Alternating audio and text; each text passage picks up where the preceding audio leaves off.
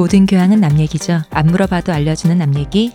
아날람 196회 방송 1부 시작하겠습니다. 문쌤님, 안녕하세요. 이등기 대표님, 안녕하십니까. 안녕하세요. 쇼우십니다. 오늘 제가 이렇게 문쌤님 하고 호명을 해서 모두 마르크스 방송이겠지? 하고 생각하시겠죠? 아니죠. 안녕하세요. 반대죠. 뭐요? 제목을 보고 들어왔는데 왜 문세님이 아 나오는 그런가? 제가 음. 맨날 그 생각을 못해. 제목을 보고 올 거란 생각을 음, 못해.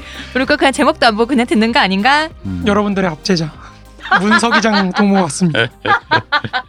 후원, 구독, 유튜브 좋아요, 알림 모두 조 이렇게 다 눌러주시고 페이스북 페이지 많이 놀러와 주시고 그룹도 있습니다. 거기도 와주시고 댓글도 많이 달아주시고 뭐 보이는 데가 있으면 다 뭐든 눌러주십시오. 좋아요든 싫어요든 감사합니다. 저희가 오늘 사실 마이크 앞에 딱 이렇게 그 영화 얘기하겠다고 이렇게 딱 영화랑 오늘 사실 책 얘기잖아요. 그렇죠. 근데 문세님 모신 이유는 문세님 필요한 이 어떤 그 영화들 영화 얘기가 아닌가. 아 제가 엄청 긴장하고 있습니다 지금.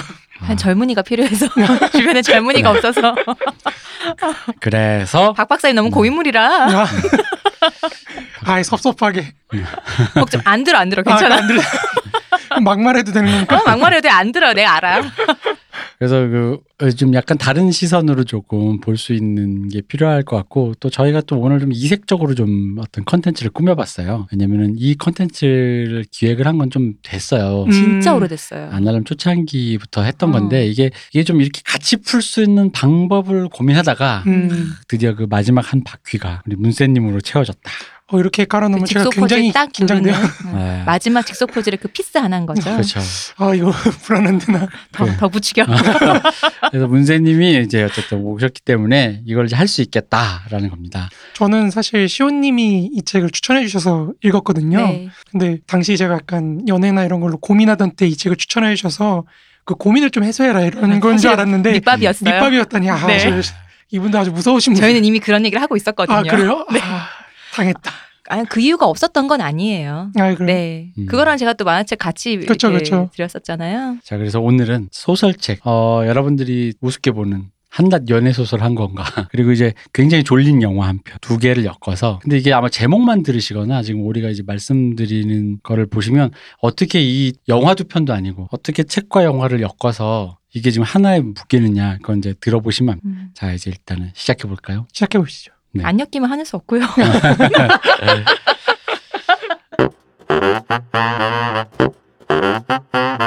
일단 저희가 이제 그 태양은 외로워라는 62년도 영화를 이제 하나 선정했고요. 이제 제목 보시면 아시겠지만 동경만경이라는 그 요시다 슈이치의 소설을 이렇게 가져왔는데 이게 이제 두 개가 같이 엮은 이유가 뭐냐면 이제 전체 개괄만 한번 말씀드리면 동경만경이라는 게 연애 소설인데 거기서 여자 주인공이 어떤 마음의 그 어떤 그 심적인 전환을 계기를 그러니까 심적 결단을 내리는 전환의 시기가 이 소설 속에서 태양은 외로워라는 이 영화를 보고 나서 음. 그리고 그 예전에 봤던 영화인데 기억나면서 그 이 영화 속에 있는 주인공들의 행태에 대해서 생각을 하면서 음. 자기가 어떤 마음에 그러니까 일종의 동경만경이 뭐 그 자체로도 즐거운 연애 소설이지만 다른 한편으로 이제 영화 전공자 입장에서 보면은 이 태양은 외로워란 영화에 대한 소설 버전의 우아한 감상문 같은 음. 느낌이 있어요. 그래서 이제 이 두 개를 같이 한번 엮어보고 싶은 부분이 있었고 그리고 이제 이 태양은 외로워를 그래서 이제 가져왔는데 태양은 외로워는 자 이제 저희 방송을 좀 오래 들으신 분은 제가 가끔 언급했던 음.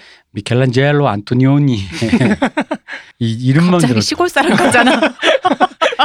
이탈리아 시골사. 어. 왜왜 미켈란젤로 안토니오니라는 그렇게 발음하는 건 괜찮은데 아까 악센트를 그렇게 어. 주니까요. 약간 광고에 나오는. 네. 이렇게 젤로. 네 맞아요. 저 지금 손 모으고 있습니다. 안토니오니 안토니 미켈란젤로 안토니오니. 그라시에 그라시에. 에스프레소 에스프레소 뭘 먹인 거야 오늘? 에스프레소? 먹었어요. 어쨌든 우리 당 충전이 너무 심하게 되셨구나. 중국집을 먹고. 밀, 밀크티가 너무 달아가지고 지금. 어, 당이 쫙 오르셨네 아주. 근데 이 감독님의 이 영화가 이 영화를 포함해서 이 감독님의 영화가 제가 사실은 문쌤에 추천드리면서도 우리 이제 이, 부- 이걸 같이 한번 해보자라면서 추천드리면서 제가 좀 살짝 마음이 불안했던 게 사실 그러니까 일반 먹을 영화 먹을. 음, 이 일반인들 저에게 너 영화학과 전공인데 야 그럼 그 소문난 니들이 그렇게 막 죽고 못 산다는 그 예술 영화 한번 보면 일반인은 졸려 죽고 음. 니들은 좋아 죽고 예술 영화 한번 나한테 내놔봐라. 어쨌든 죽는 영화. 어, 어쨌든 죽는다. 어떻게든 죽는다라는 영화 내놔봐라 하면은 사실 뭐 여러 여러 사람이 있지만 그래도 대표적인 케이스가 이게 한 세네 명으로 좁혀져요. 뭐 이런 식인 거죠. 이게 이제 많지만 그냥 지루하다라는 근점 그 일반인들이 지루하다는 감상을 많이 남기는 쪽으로 가면은 따르콥스키 음. 이건 이제 또 저쪽 발음을 안드레이 따르콥스키 그냥 해, 그냥 해. 그리고 폴란드의 그지 그지스토 키에슬롭스키 어. 다둘다 무슨 스키입니다. 스키? 스키, 스키. 그리고 이 이탈리아의 미켈란젤로 안토니오니 이게 음. 이제 제 생각에는 봤을 때 지루 3대장. 어, 지루 5분, 삼대장. 5분 안에 죽는다. 표현이 이상한데. 5분 안에 표현이 이상한데요? 아니 어, 실제로 문쌤 저한테 많이 물드신 것 같아요. 아, 죄송해요, 제가 아주 죄송해요. 마음에 들어요. 아 죄송해요, 죄송해요. 5분 안에 기절한다. 음. 예, 약간 그런 영화입니다. 어, 실제로 같이 봤던 분이 네. 기절을 계속 하셔가지고 네. 같이 보고 뭔가 영화 얘기를 하고 나올라 그랬는데 음. 끝까지 못 봤습니다. 음. 그분. 그래서 이거 근데 사실 그 예술 영화 특히 오늘 이제 설명해드릴 이 영화들이라는 게 그런 뭐랄까 그 예술 영화들이 어떤 하나의 그 이 사람들이 이렇게 만든 이유가 있잖아요. 음, 그 맥락을 가지고 보면 사실은 일반 영화보다 훨씬 더 심플해요. 음. 우리 옛날 마스터 영화 할 때도 한번 했던 얘기지만 단순해요 얘기가. 음. 근데 이제 그게 일상적이지 않은 스타일로 이렇게 막 던지니까 사람들이 그걸 보고 이게 뭐야라고 싶으니까 그게 음. 연결이 안 되면서 이제 지루해지고 난해해지는 건데 사실은 그게 이제 아 이럴라고 그러니까 이런 의도로 이렇게 던졌구나를 아는 순간 영화가 되게 심플하죠. 음. 그래서 뭐 어쨌든 그런 영화를 준비했습니다. 저는 이 영화 가 개인적으로 굉장히 지루함을 다루는 영화라고 생각하는데 네. 영화를 보는 것 자체도 지루하다는 점에서 뭔가 굉장히 혁신적인 그런 걸 전달하는 게 아닌가. 정확합니다. 아, 맞습니까? 이 영화는 지루함을 다루기 위해서 관객에게 직접 지루함을 던져주는 어, 정말 맞군요. 일종의 버추얼 리얼리티 어. VR 영화입니다. 실제로 그렇게 진짜로 아, 가르쳤죠. 그래요? 예. 어. 그러니까 이 영화를 잠깐 이제 소개를 시켜드리자면 이 영화 이제 62년도 영화인데 이게 또 초월 번역이 돼 있어요. 한국에 소개됐을 때 일본에서 번역된 걸 그대로 수입해 와가지고 한국어 겸 일본어 제목은 태양은 외로웁니다. 음. 그리고 원래 원제는 일식입니다. 일식. 이클립스. 네. 근데 또 이제 또 레클리스 그 영화 영화 아닌가요? 네. 세로 끝나네요. 레 레클리스 어쨌든 음, 하지 해봤어요. 마. 에스프레소. 어쨌든 내용만 좀 말씀드리면은 우리 주인공이 빅토리아죠. 네, 비토리아. 네, 저기 그, 모니카 비티가 분한 네, 대표님이 이 영화에 대해서 우리 아주 예전 곡성편에서도 영화 이제 음. 영화에 대한 것을 소개 말씀을 해주시면서 이 영화를 또 얘기를 해주셨는데 그 우리 또 이 얘기는 자주 하셨잖아요. 그 네. 앞장면에 지루함을 서로의 마음을 담기 위해서 감독이 관객들에게 지루함을 참고 보게 만드는 그 장면. 음. 근데 여자 주인공을 얘기하면서 모니카 벨루치라고 자꾸 말씀을 하셨었어요. 근데 저도 그렇게 기억을 하고 있었던 거예요. 근데 다른 사람이 나와서 저는 살짝 놀랐어요. 아, 제가 BT라고 얘기 안 하고 벨루치라고 했다 그러더라고요. 음. 음. 모니카 벨루치라고 저는 그래서 철떡까지 믿고 있었던 거야. 음. 뭐 이탈리아 여배우는 다 모니카인 거. 네, 뭐 그렇고요. 네, 음, 저 그래서 어쨌든 빅토리아라는 여자 주인공이 리카르도라는 오래된 남자와 연인과 헤어진 다음에 그쵸. 혼자서 아 누구를 사귈까 어쩔까 이 뭔가 채워지지 않는 공허함 속에서 음.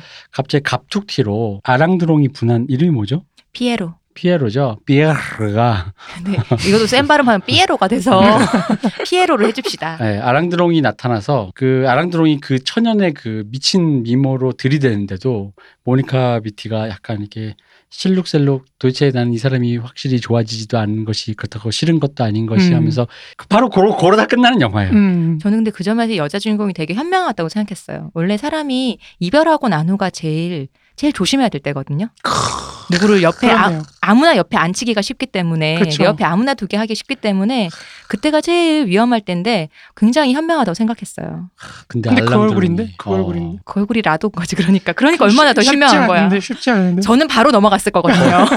거의 억대 연봉자 그러니까. 오픈카를 탄. 음, 음. 그럼에도 불구하고 왜냐면 근데 돈이 문제가 아닌 거지. 음. 그게 이 영화의 핵심이죠. 어. 네. 어쨌든 그런 바로 방금 말씀드린 아무것도 아닌 얘기예요. 연애가 한번 끝나고 다른 사랑이 찾아왔을 때 그 사랑에 대해서 망설이게 되는 그 마음에 근데 이제 이걸 가리켜 어 이게 왜 그거지 했는데 이게 미켈란젤로 안토니오니가 우리식으로 얘기하면 이제 여기서 마르크스 강의를 많이 들으신 분들은 이제 조금 이제 50 이게 이제 60년대 그 아주 새빨간 영화는 주로 이제 빨갱이들이 많이 만들다 보니까 특히 이분 진짜 빨개요. 음. 그래서 어, 처음 보셨는데 느꼈죠. 빨간 향기가 그렇죠. 영화에서 빨간 향기가 막 나잖아요. 원래 공산당 가입했다고 하시더라고요. 자본주의가 1세계가 선진국 실제로 그 62년도인데도 불구하고 나오는 풍경이 보면 음. 굉장히 세련됐잖아요. 네. 그 당시 62년도에 한국의 풍경이란 거는 강남 1970에 보면 저희 그 롱다리 두 분이 그 망태 주무러 다니는 그 풍경에 나옵니다.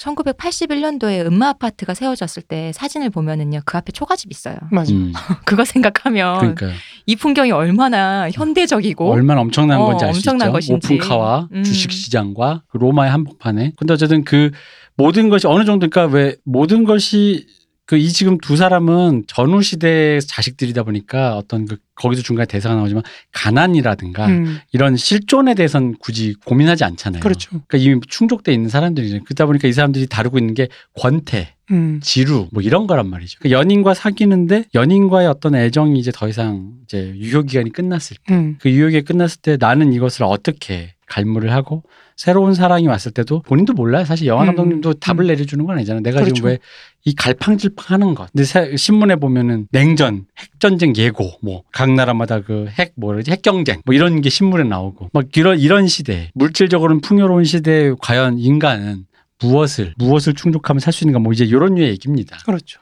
그리고 동경만경은 여기에 더해서 여자 주인공이 이거는 뭐라고 해야 될까요? 그러니까 동경만경은 주인공이 미호죠. 네. 네. 미호라는 그 일종의 그러니까 이게 동경만경이라는 얘기 자체가 이제 거기 보면은 그 소설 안에 등장하는 소설 제목이긴 한데 이게 우리로 치면 한강을 사이에 두고 음. 강남과 강북 그렇죠, 같은 그렇죠. 약간 그런 풍경이잖아요. 여기에 보면 신화가와인가요? 사나가와인가? 신화가와인가? 신화가 신화가와였어. 신화가 부두와 부두에서 하역장에서 일하는 어 일종의 육체 노동자인 음, 요스케와 건너편 오다이바에서 이게 오피스에서 일하는 그 화이트 칼라. 화이트 칼라 여성인 미호 간의 사랑인 건데 이 두 사람이 만나서 사랑을 함에 있어서 이 여성이 고민을 해요. 이게 음. 진짜 사랑인 건지 그렇죠. 음. 육체성에 대한 탐닉인 건지. 음. 근데 이제 그 안에 이제 행간에는 당연히 그 계급적인 것. 이 지금 동경만경이라는 게 지역이 상징하는 진짜 계급이잖아요. 그렇죠. 하역장에서 일하는 육체 노동자와 화이트 컬러 사이에서 오는 그 거기다 또 일본 사회나 우리나라랑 비슷하다고 치면 여성이 좀 더 높은 거니까 음. 거기서도 오는 그 불, 그렇죠, 그렇죠. 불균형 여자가 좀 더 연봉이 높고 남자는 육체 노동자인 좀 더라고 할 수 있을까요? 그 그래도 일본이 최저임금이 우리보다는 그래도 그래도 의외로 네. 육체 노동자들이 네. 공급이 높아가지고 네 음. 그래도 좀 저희 같진 않아요. 하긴 또 료스케가 여러 자격증을 따고 음. 그 음. 일을 전문적으로 하는 사람이니까 그렇죠. 예, 그래서 둘이 만나서 사랑을 하는데 이 둘이 그러니까 우리로 치면 일종의 인터넷 어디 그런 그렇죠, 그렇죠. 이- 인터넷에서 무슨 만난 만난 뭐 건데 채팅으로. 뭐 어, 네. 채팅으로 그래서 인스턴트 만남을 가지면서 어찌어찌 사랑을 키워간다 이런 얘기입니다. 여기서 이제 잠깐 이제 이 두 얘기가 어쨌든 간에 여기서 이제 제가 엮은 이유가 뭐냐면 당연히 일식이란 영화가 등장하기도 하지만 뭐냐면 그러니까 그 이게 일종의 일배의 여신 김치녀에 대한 얘기다. 음. 너희들이 그토록 궁금해하는 김치녀의 머릿속은 어떻게 됐느냐. 이제 그거를 동경만경이 설명해 준다. 근데 그렇게 이걸 가도 되나요? 예, 이걸 다 읽고 나면 저는 그런 생각을 했습니다. 음. 결국 일- 일베가 생각하는 김치녀는 조건 때문에 그러니까 그분들은 이런 게 생각하잖아. 여자가 나를 조건으로 저울질하다가 내가 별로니 내가 조건이 떨어지니까 벌었다라고 생각을 하는데 음. 거기 이걸 다 읽고 나서 이 그분들이 생각하는 김치녀라고 특정 지어줄 수 있을 그분들이 보기에 이 주인공의 머릿속을 이 소설을 끝까지 다 읽어보면 음. 그건 아니고 그냥 네가 매력이 없어서야라는 생각이 이렇게 결론이 글로 이렇게 흐르는 과연 음. 그럴까? 어 과연 과연 그것 때문일까 뭐 이런 약간 이런 생각이 살짝 역시 나쁜 년으로 흘러가는 거 아닐까? 아, 그런가? 어. 아, 왜냐면은 계급성을 구체적으로 이렇게 언급은 하지 않지만 그녀가 고민하는 건 결국 이게 이게 맞냐라는 거예요. 이, 이 만남이. 음. 그렇죠. 그리고 그 맞냐라는 것을 그 흔히 말하는 왜 그 사랑의 열병 같은 확신이 없다라는 거죠. 확신은 없는데 뭔가 좋은 것도 있고 나쁜 것도 싫은 것도 있는데 그랬을 때 이 그 어떤 여러 가지를 아까 제가 왜 일배 얘기했냐면 그걸 일배식으로 얘기하면 조건이라는 걸로 퉁쳤을 때 그렇죠. 치환해서 이해를 네. 하는 거죠. 저울질을 한단 말이죠. 그렇죠. 당연히 내가 이 사람이랑 뭐가 좋고 그럼에도 이건 싫고 이건 잘 모르겠고라는 거. 그 저울질하는 그 마음 속에서 주인공이 스스로에게 그 스스로의 마음에 솔직해지면서 음. 상대방과 어떻게 다가가려고 하는 것. 그 부분을 이제 설명을 해내고 있는 거죠. 그러니까 여기까지 다 듣고 나서 다 읽고 나면은 그러다 보니까 그런 거 있잖아. 시옷 흠, 내가 돈 없다고 나를 버렸어? 아니야. 그냥 여러 가지를 생각해봤을 돈도 때 없어서 버린 거야. 돈도 돈도 약간 그런 거에 가깝다. 어. 근데 이게 동경만경이 2000대 초에 드라마화가 됐었어요. 아 그래 일본에서요? 일본에서. 일본에서요. 음. 근데 저는 그것도 봤죠. 그때 당시에는 여기에 한 겹을 더 씌워서 했어요. 왜냐면 그 2000대 초여가지고 그때 막 배용준 씨 한류 음, 분이어서 한류. 남자 주인공이 제일로 나와요. 제일동포와 일본인의 사랑으로. 네, 그래서 제일 좀 동, 제일 동포라는 건 조금 이렇게 좀 말이 요즘 쓰기에는 조금 조심스럽고. 음, 네, 어쨌든 자이니치, 음. 차이니치 자이니치와 그 일본 그 여성과의 그러니까 거긴가 하- 비슷한 설정이긴 해요. 그렇죠 그렇죠 그런 어떤 거기에 민족적인 것까지 넣은 거잖아요 있는 네. 거죠. 계급과 성별과 음. 젠더와 민족과 그렇죠. 이런 근데 이제 이게 그 당시 한창 한류 붐 때문에 이제 분위기가 좋을 거. 때였잖아요. 음, 이게 2009년에 드라마 됐었나요? 그쯤 아니에요? 아니 훨씬 전이요. 훨씬 전이에요. 음, 2007년인가 그러면? 음, 7년보다도 더 전. 음. 그러면 소설 나오고 바로 거의 바로 됐나 음. 보다. 음. 그래서 이 드라마가 약간 뭐랄까 그 그런 여성의 사실 말씀드리면 왜 민족이란 거 하나 더 넣었으니까 더 심오해질 수 있잖아요. 그렇죠. 근데 그게 아니라 그냥 뭐랄까 그 거의 한국과 일본의 가교를 놓는다라는 느낌으로 그런 느낌으로 둘이 연인으로 이렇게 어. 상징화해서 평범한 로맨스가 됐어요. 그래서 와. 마지막에 하, 그 약속이라는 그 한글을 그 서예로 쓴 주인공이 서예를 하거든요. 그거를 공항에 펼쳐 펼치면서 남자 주인공이 일본 말로 약속은 한국 말로도 약속이야 이러면서 막 이렇게 약속 후. 어, 그러면서 막 그런 막 그런 고백을 하는 그런 장면이 있고 막 그래요. 음, 그 생긴 남자 주인공이 분한 그때 당시 남자 주인공이 우리 방송에 간간히 출연하는 두둥실과 되게 닮았는데 어쨌든 그 친구가 등장하는 그런 영, 드라마였습니다. 자 그래서 이제 대충 내용은 이제 그렇다 치고 이제 영화 얘기로 이제 일단 돌아가. 음, 일단 영화 얘기는 일단 전에도 한번 마- 말씀드렸지만 그럼에도 불구하고 다시 한번 말씀드리면 이 영화는 아까 얘기했던 virtual reality 음, 권태를 다루는 영화인데 그렇죠. 권태를 경험해 줍니다. 어떻게 경험해 주느냐? 앞에 그 특히 맨 첫 한 6분 7분 되는 그 첫 씬이 있어요. 둘이 헤어지는 씬. 맞아요. 그 씬의 내용이 뭐냐면 거의 남자의 집에서 같이 밤을 샌. 밤새 이제 헤어지면서 이야기를 한 거죠. 음, 그래서 거의 이제 새벽이 아침이 됐어요. 아침까지 그러니까 이게 줄 줄다리기를 하고 있었던 거예요. 둘이 헤어지네 마네 하면서. 근데 그 장면에서 이제 왜 시작이 뭐냐면 실컷 얘기하고 어느 순간 말이 끊어져서 그 권태로움 이제 더 이상 할 말도 없고 음. 뭔가 결착이 나지 않는 그 상황부터 영화가 시작을 하는데 마음도 잘 못 정하겠고. 그렇죠. 근데 그 답답하고 그럼에도 불구하고 우리는 권태롭고 음. 왜 그렇다고 해서 같이 있으면 뭐 다시 싫다가도 얼굴을 막상 보니까 다시 불타오르고 이런 게 아니라 그냥 그 자체가 권태 그 자체인 거죠. 음, 그렇죠. 근데 그 씬을 만들기 위해서 어떻게 설계를 했냐면 그 헐리우드 영화가 보여줬던 그 몰입할 수 있게 만드는 비가시적인 편집이라는 게 있어요. 그러니까 예를 들면 첫 장면부터 보면 이렇게 생각하시면 첫 장면이 이거예요. 리카르도라는 남자 주인공이 어딘가를 보고 있어요. 근데 어딘가를 보고 있는 사람의 그 시선이 들어가 있는 화면이면 시선이 향하는 쪽이 음. 화면에서 좀 더 여백이 많아요. 음, 이쪽을 보고 있다 라는. 음. 그러니까 예를 들어 인물이 화면에서 왼쪽을 보고 있으면 왼쪽이 좀 더 여백이 있고 음, 오른쪽 뒤통수 쪽이 좀 더 프레임에 가깝게 붙여놓는다는 거죠. 음, 근데 이 영화는 갑자기 인물이 떡하니 중간에 음. 들어가 있어요.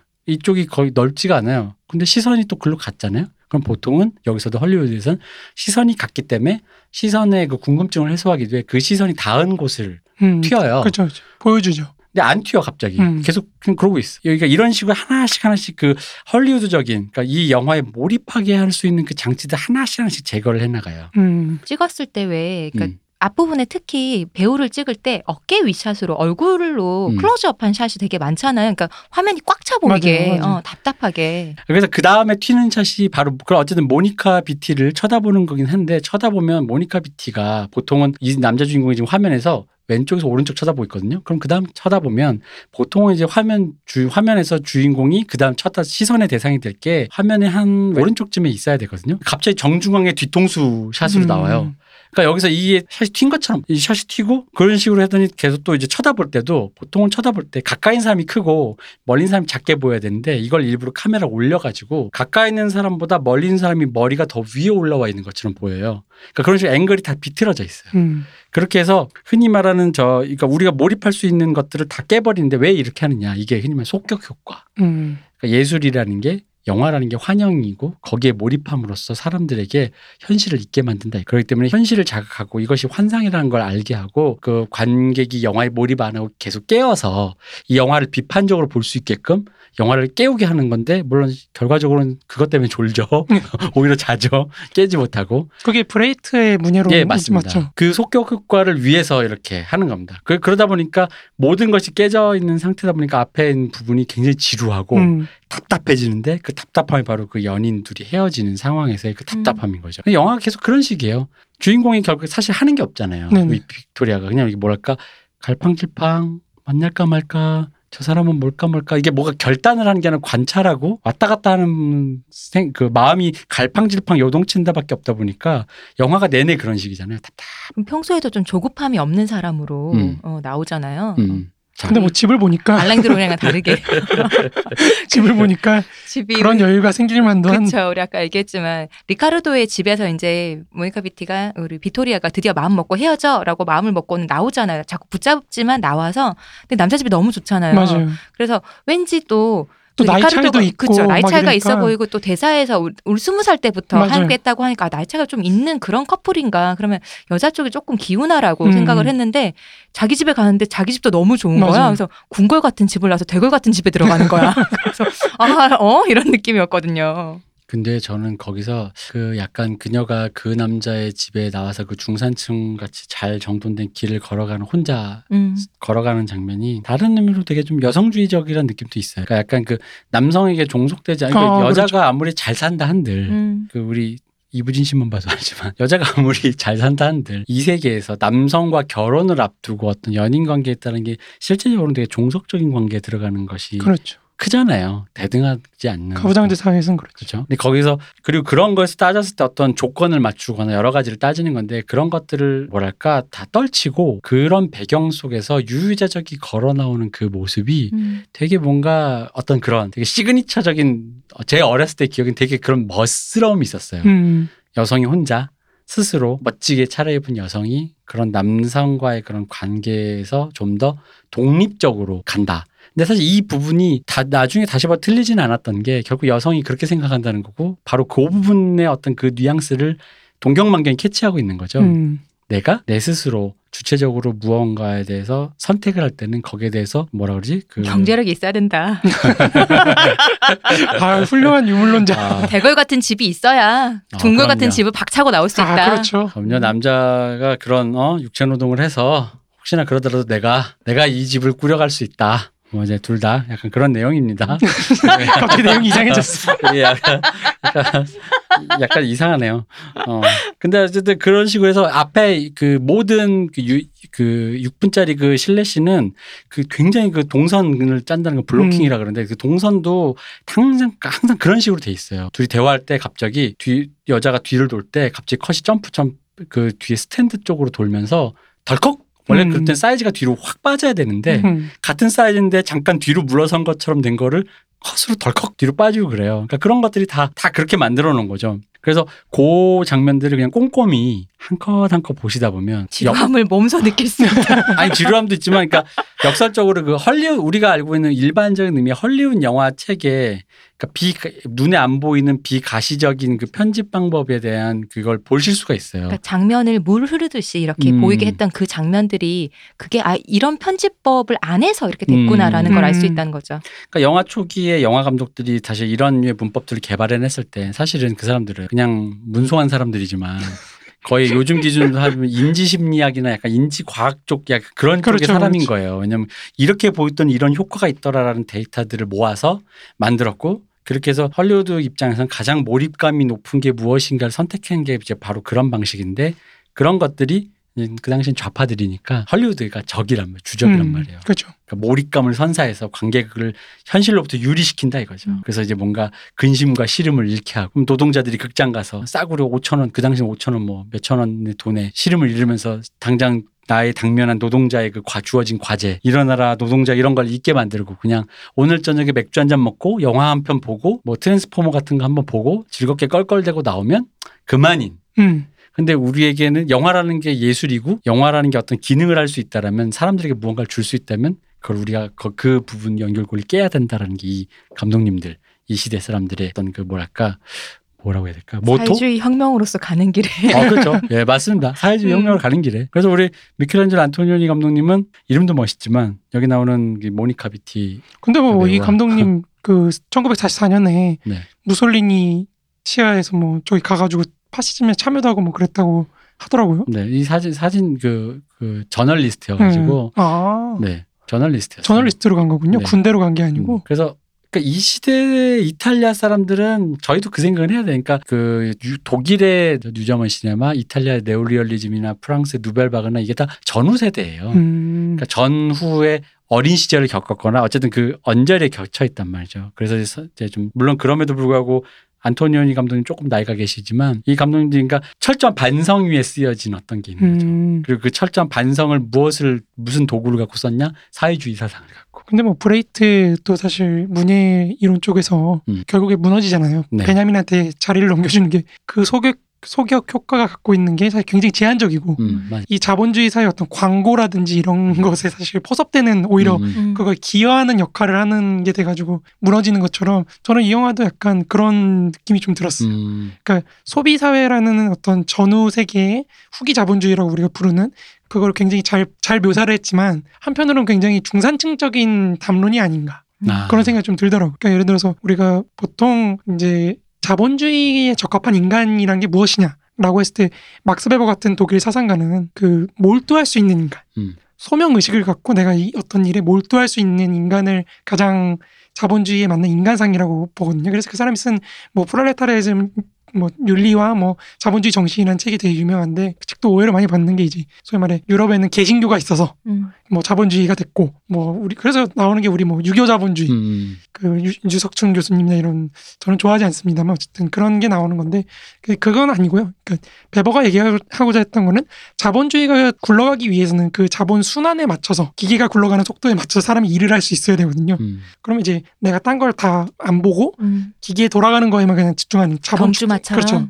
자본 축적에만 집중하는 그런 소명 의식을 갖고 있는 인간이라는 건데 문제가 그거죠. 우리는 그렇게 몰두할 수가 없는 거죠. 그러니까 부르주아는 사실 몰두할 수 있어요. 돈 음. 버는 거에 몰두할 수 있고 프롤레타리아트도 시간이 없거든요. 노동하느라 바빠서. 근데 오히려 이 중산층들이 사실은 어느 정도 여유도 있고 음. 한가로움도 갖고 있고 또 그 한가로움에서 나오는 권태, 지루함도 갖고 있고. 근데 이, 이 중간층들의 이 지루함을 약간 영화적으로 묘사한 거라고 저는 네네. 좀 읽히더라고요. 음. 그래서 이 지루함이라는 게 그럼 뭐냐? 이제 그런 쪽으로 좀 더 생각을 많이 하게 되더라고요. 어떠셨습니까? 그래서 사회주의자 입장. 뭐 저는 놀고 있네. 그러니까 구, 제가 왜 문세님을 굳이 여기에 불렀냐면 이 젊은 좌파 입장에서 구좌파의 영화적 세계, 나름 어쨌든 1세계의 시대를 달렸던 구좌파, 그러니까 진짜 거의 그 세계를 호령했던 구좌파의 그 영화를 보고 어떻게 생각하시, 어떤 생각이 드셨냐? 약간 아까 시조님 말씀하신 놀고 있네. 약간 음. 배가 배가 불렀구만. 천하의 안토니오니도 얘 앞에서 문석 의장 앞에서는 어, 바로 역시. 굴라크입니다. 굴라크. 시절 좋은 소리 하고 있다. 뭐 이런 느낌. 근데 이분이 특히나 중산층의 그 부르주아적 부르주아의 권태 부분을 많이 다뤘어요. 네네. 그러니까 그 이전 작품인 그 정사라는 영화에서도 정사도 이것도 초월 번역입니다. 음. 일본에서 정사로 번역됐어요. 원래 제목은 굳이 번역하자면 모험에 가까워요. 어드벤처. 네, 어드벤처. 이것도 이게 부르, 이 이탈리아 말로 돼 있어서 거의 adventure에 가깝다. 네. 어, 그런데 거기서도 중산층 혹은 그 부르주아의 그 남녀가 모여서 그 권태롭게 놀다가 결국은 사랑 이것이 진짜 사랑인가 싶다가도 남성이 아까 남자 주인공이 중간에 아까 매춘을 하는 장면을 여자 주인공이 목격하면서 음. 그 관계마저 파탄 나는 그냥 그런 영화예요. 그 정사도 그러니까 그 그런 부르주아의 그런 권태. 근데 이제 그 당시에는 그 부르주아의 권태라든가 부르주아의 허울을 다루는 게 또 음. 일단 뭐랄까 좌파 입장에서는 되게 좀 손쉬운 소재이기도 그렇죠. 했었어요. 그래가지고 근데 이 방금 말씀인 이 60년대 정사가 칸느 영화제인가 거기서 개봉됐을 때 그때 이제 그 이- 후일담을 제가 나중에 들었거든요. 음. 그때 제가 의문이 풀렸어요. 왜냐면 제가 안토니오니 영화를 보고 어렸을 때 의문이 든 거는 그럼 60년대 관객들 아, 이 영화를 생각했나? 보면서 음. 그래도 어쨌든 감독님의 고견이니까 참고 보겠소라고 했는 건지 졸았는지. 졸았는지 영화에서 야유를 했어요. 음. 심지어는 영화가 할때 이런 얘기까지 영화가 안 끊어지니까 컷이 안 끊어 관객 중에 누가 컷! 컷!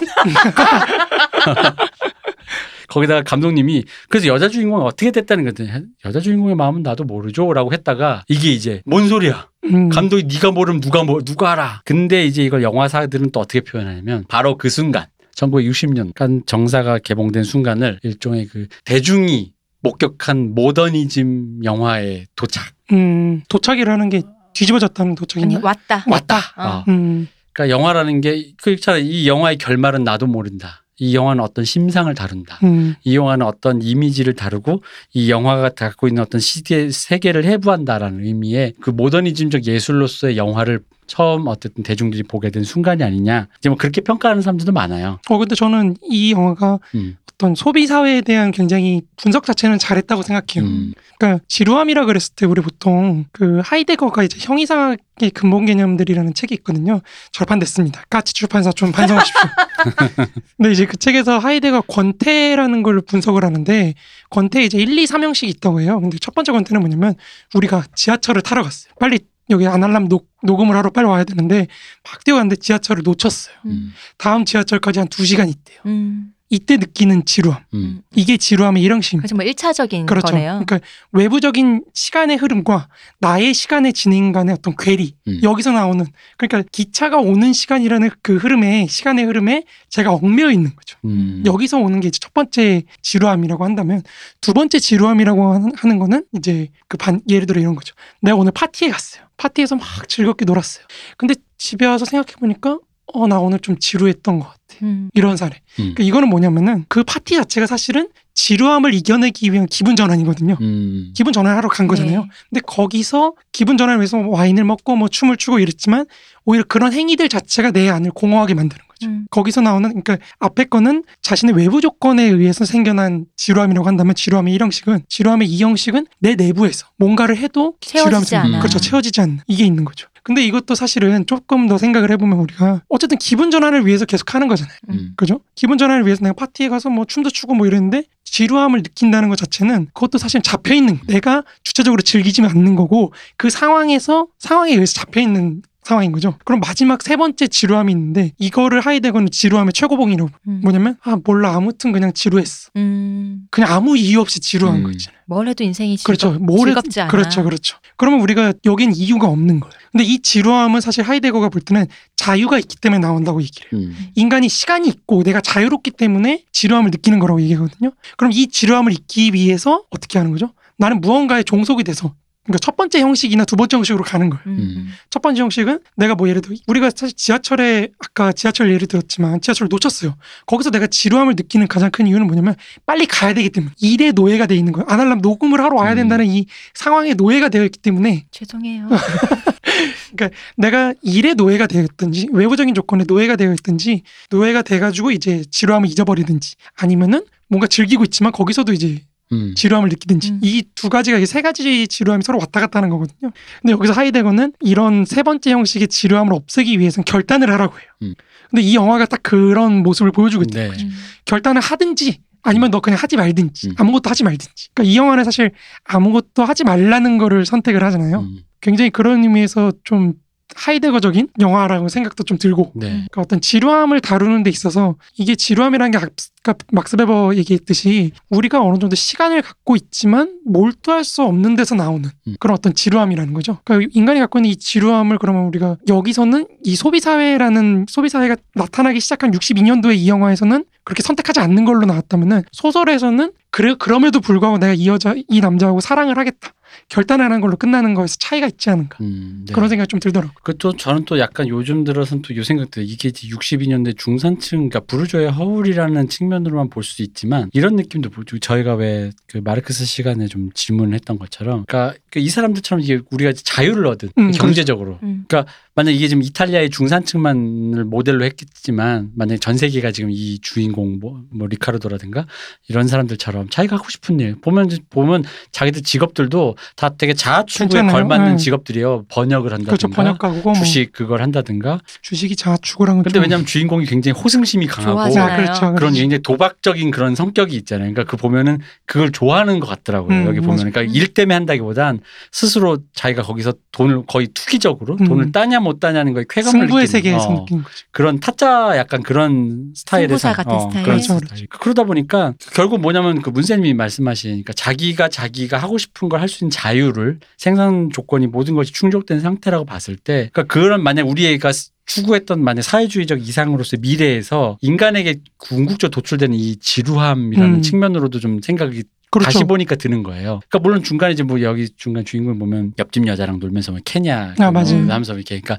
어쩔 수 없는 일세계의 그 안타까운 얘기들을 하면서 일세계 시민의 어쩌고 안타까운 그 뭐랄까 한계 그런 류 얘기를 하면서 이 지루한 세계를 벗어날 수 있는 것을 어, 우리와 생산 세계가 다른 케냐나 이런 그렇죠. 데를 외부의 어떤 이질적인 네, 문화나 이런 거에서 타자화하면서 거죠. 그렇죠. 생각하잖아요. 그래서 그걸로 엔터테인먼트를 구축하려고 하잖아요. 되게 좋아하잖아요. 그 네. 표정 되게 되게 그 좋아하잖아요. 흑인 흉내 내면서 유일하게 굉장히 네, 환하게 웃고 음, 있어서. 전 딴 사람인 줄 알았어요. 아, 저도 처음에 딴 사람인 줄 그러니까 알았어요. 이제 그게 그 안토니오니가 포착한 1세계 1세계 중산층의 허울인 거죠. 그렇죠, 그렇죠. 자기 스스로의 권태를 그 케냐 지금 중간에 나왔던 그 케냐라는 것이 우리랑 소득 수준 차이가 얼마나 엄청나게 나고 있고 그 사람이 당면한 과제라든가 그런 것에 대해서는 전혀 관심이 없지. 어, 관심도 없고 알레고리도 갖고 있지 않은 상태에서 우리랑 전혀 다른 어떤 야생의 이미지만을 갖고 음. 엔터테인먼트화 시키고 있는 그 상태를 이제 보여주는 건데 이제 그런 걸 빼고 만약에 이제 이런 식으로 모두가 다 그렇게 올라가 생산사 수- 뭐 수준이 올라갔다고 싶을 때 인간에게 나오는 이 필연적인 권태 이게 되게 웃긴 게 사랑을 시작할 때는 그나마 괜찮은데 그렇죠.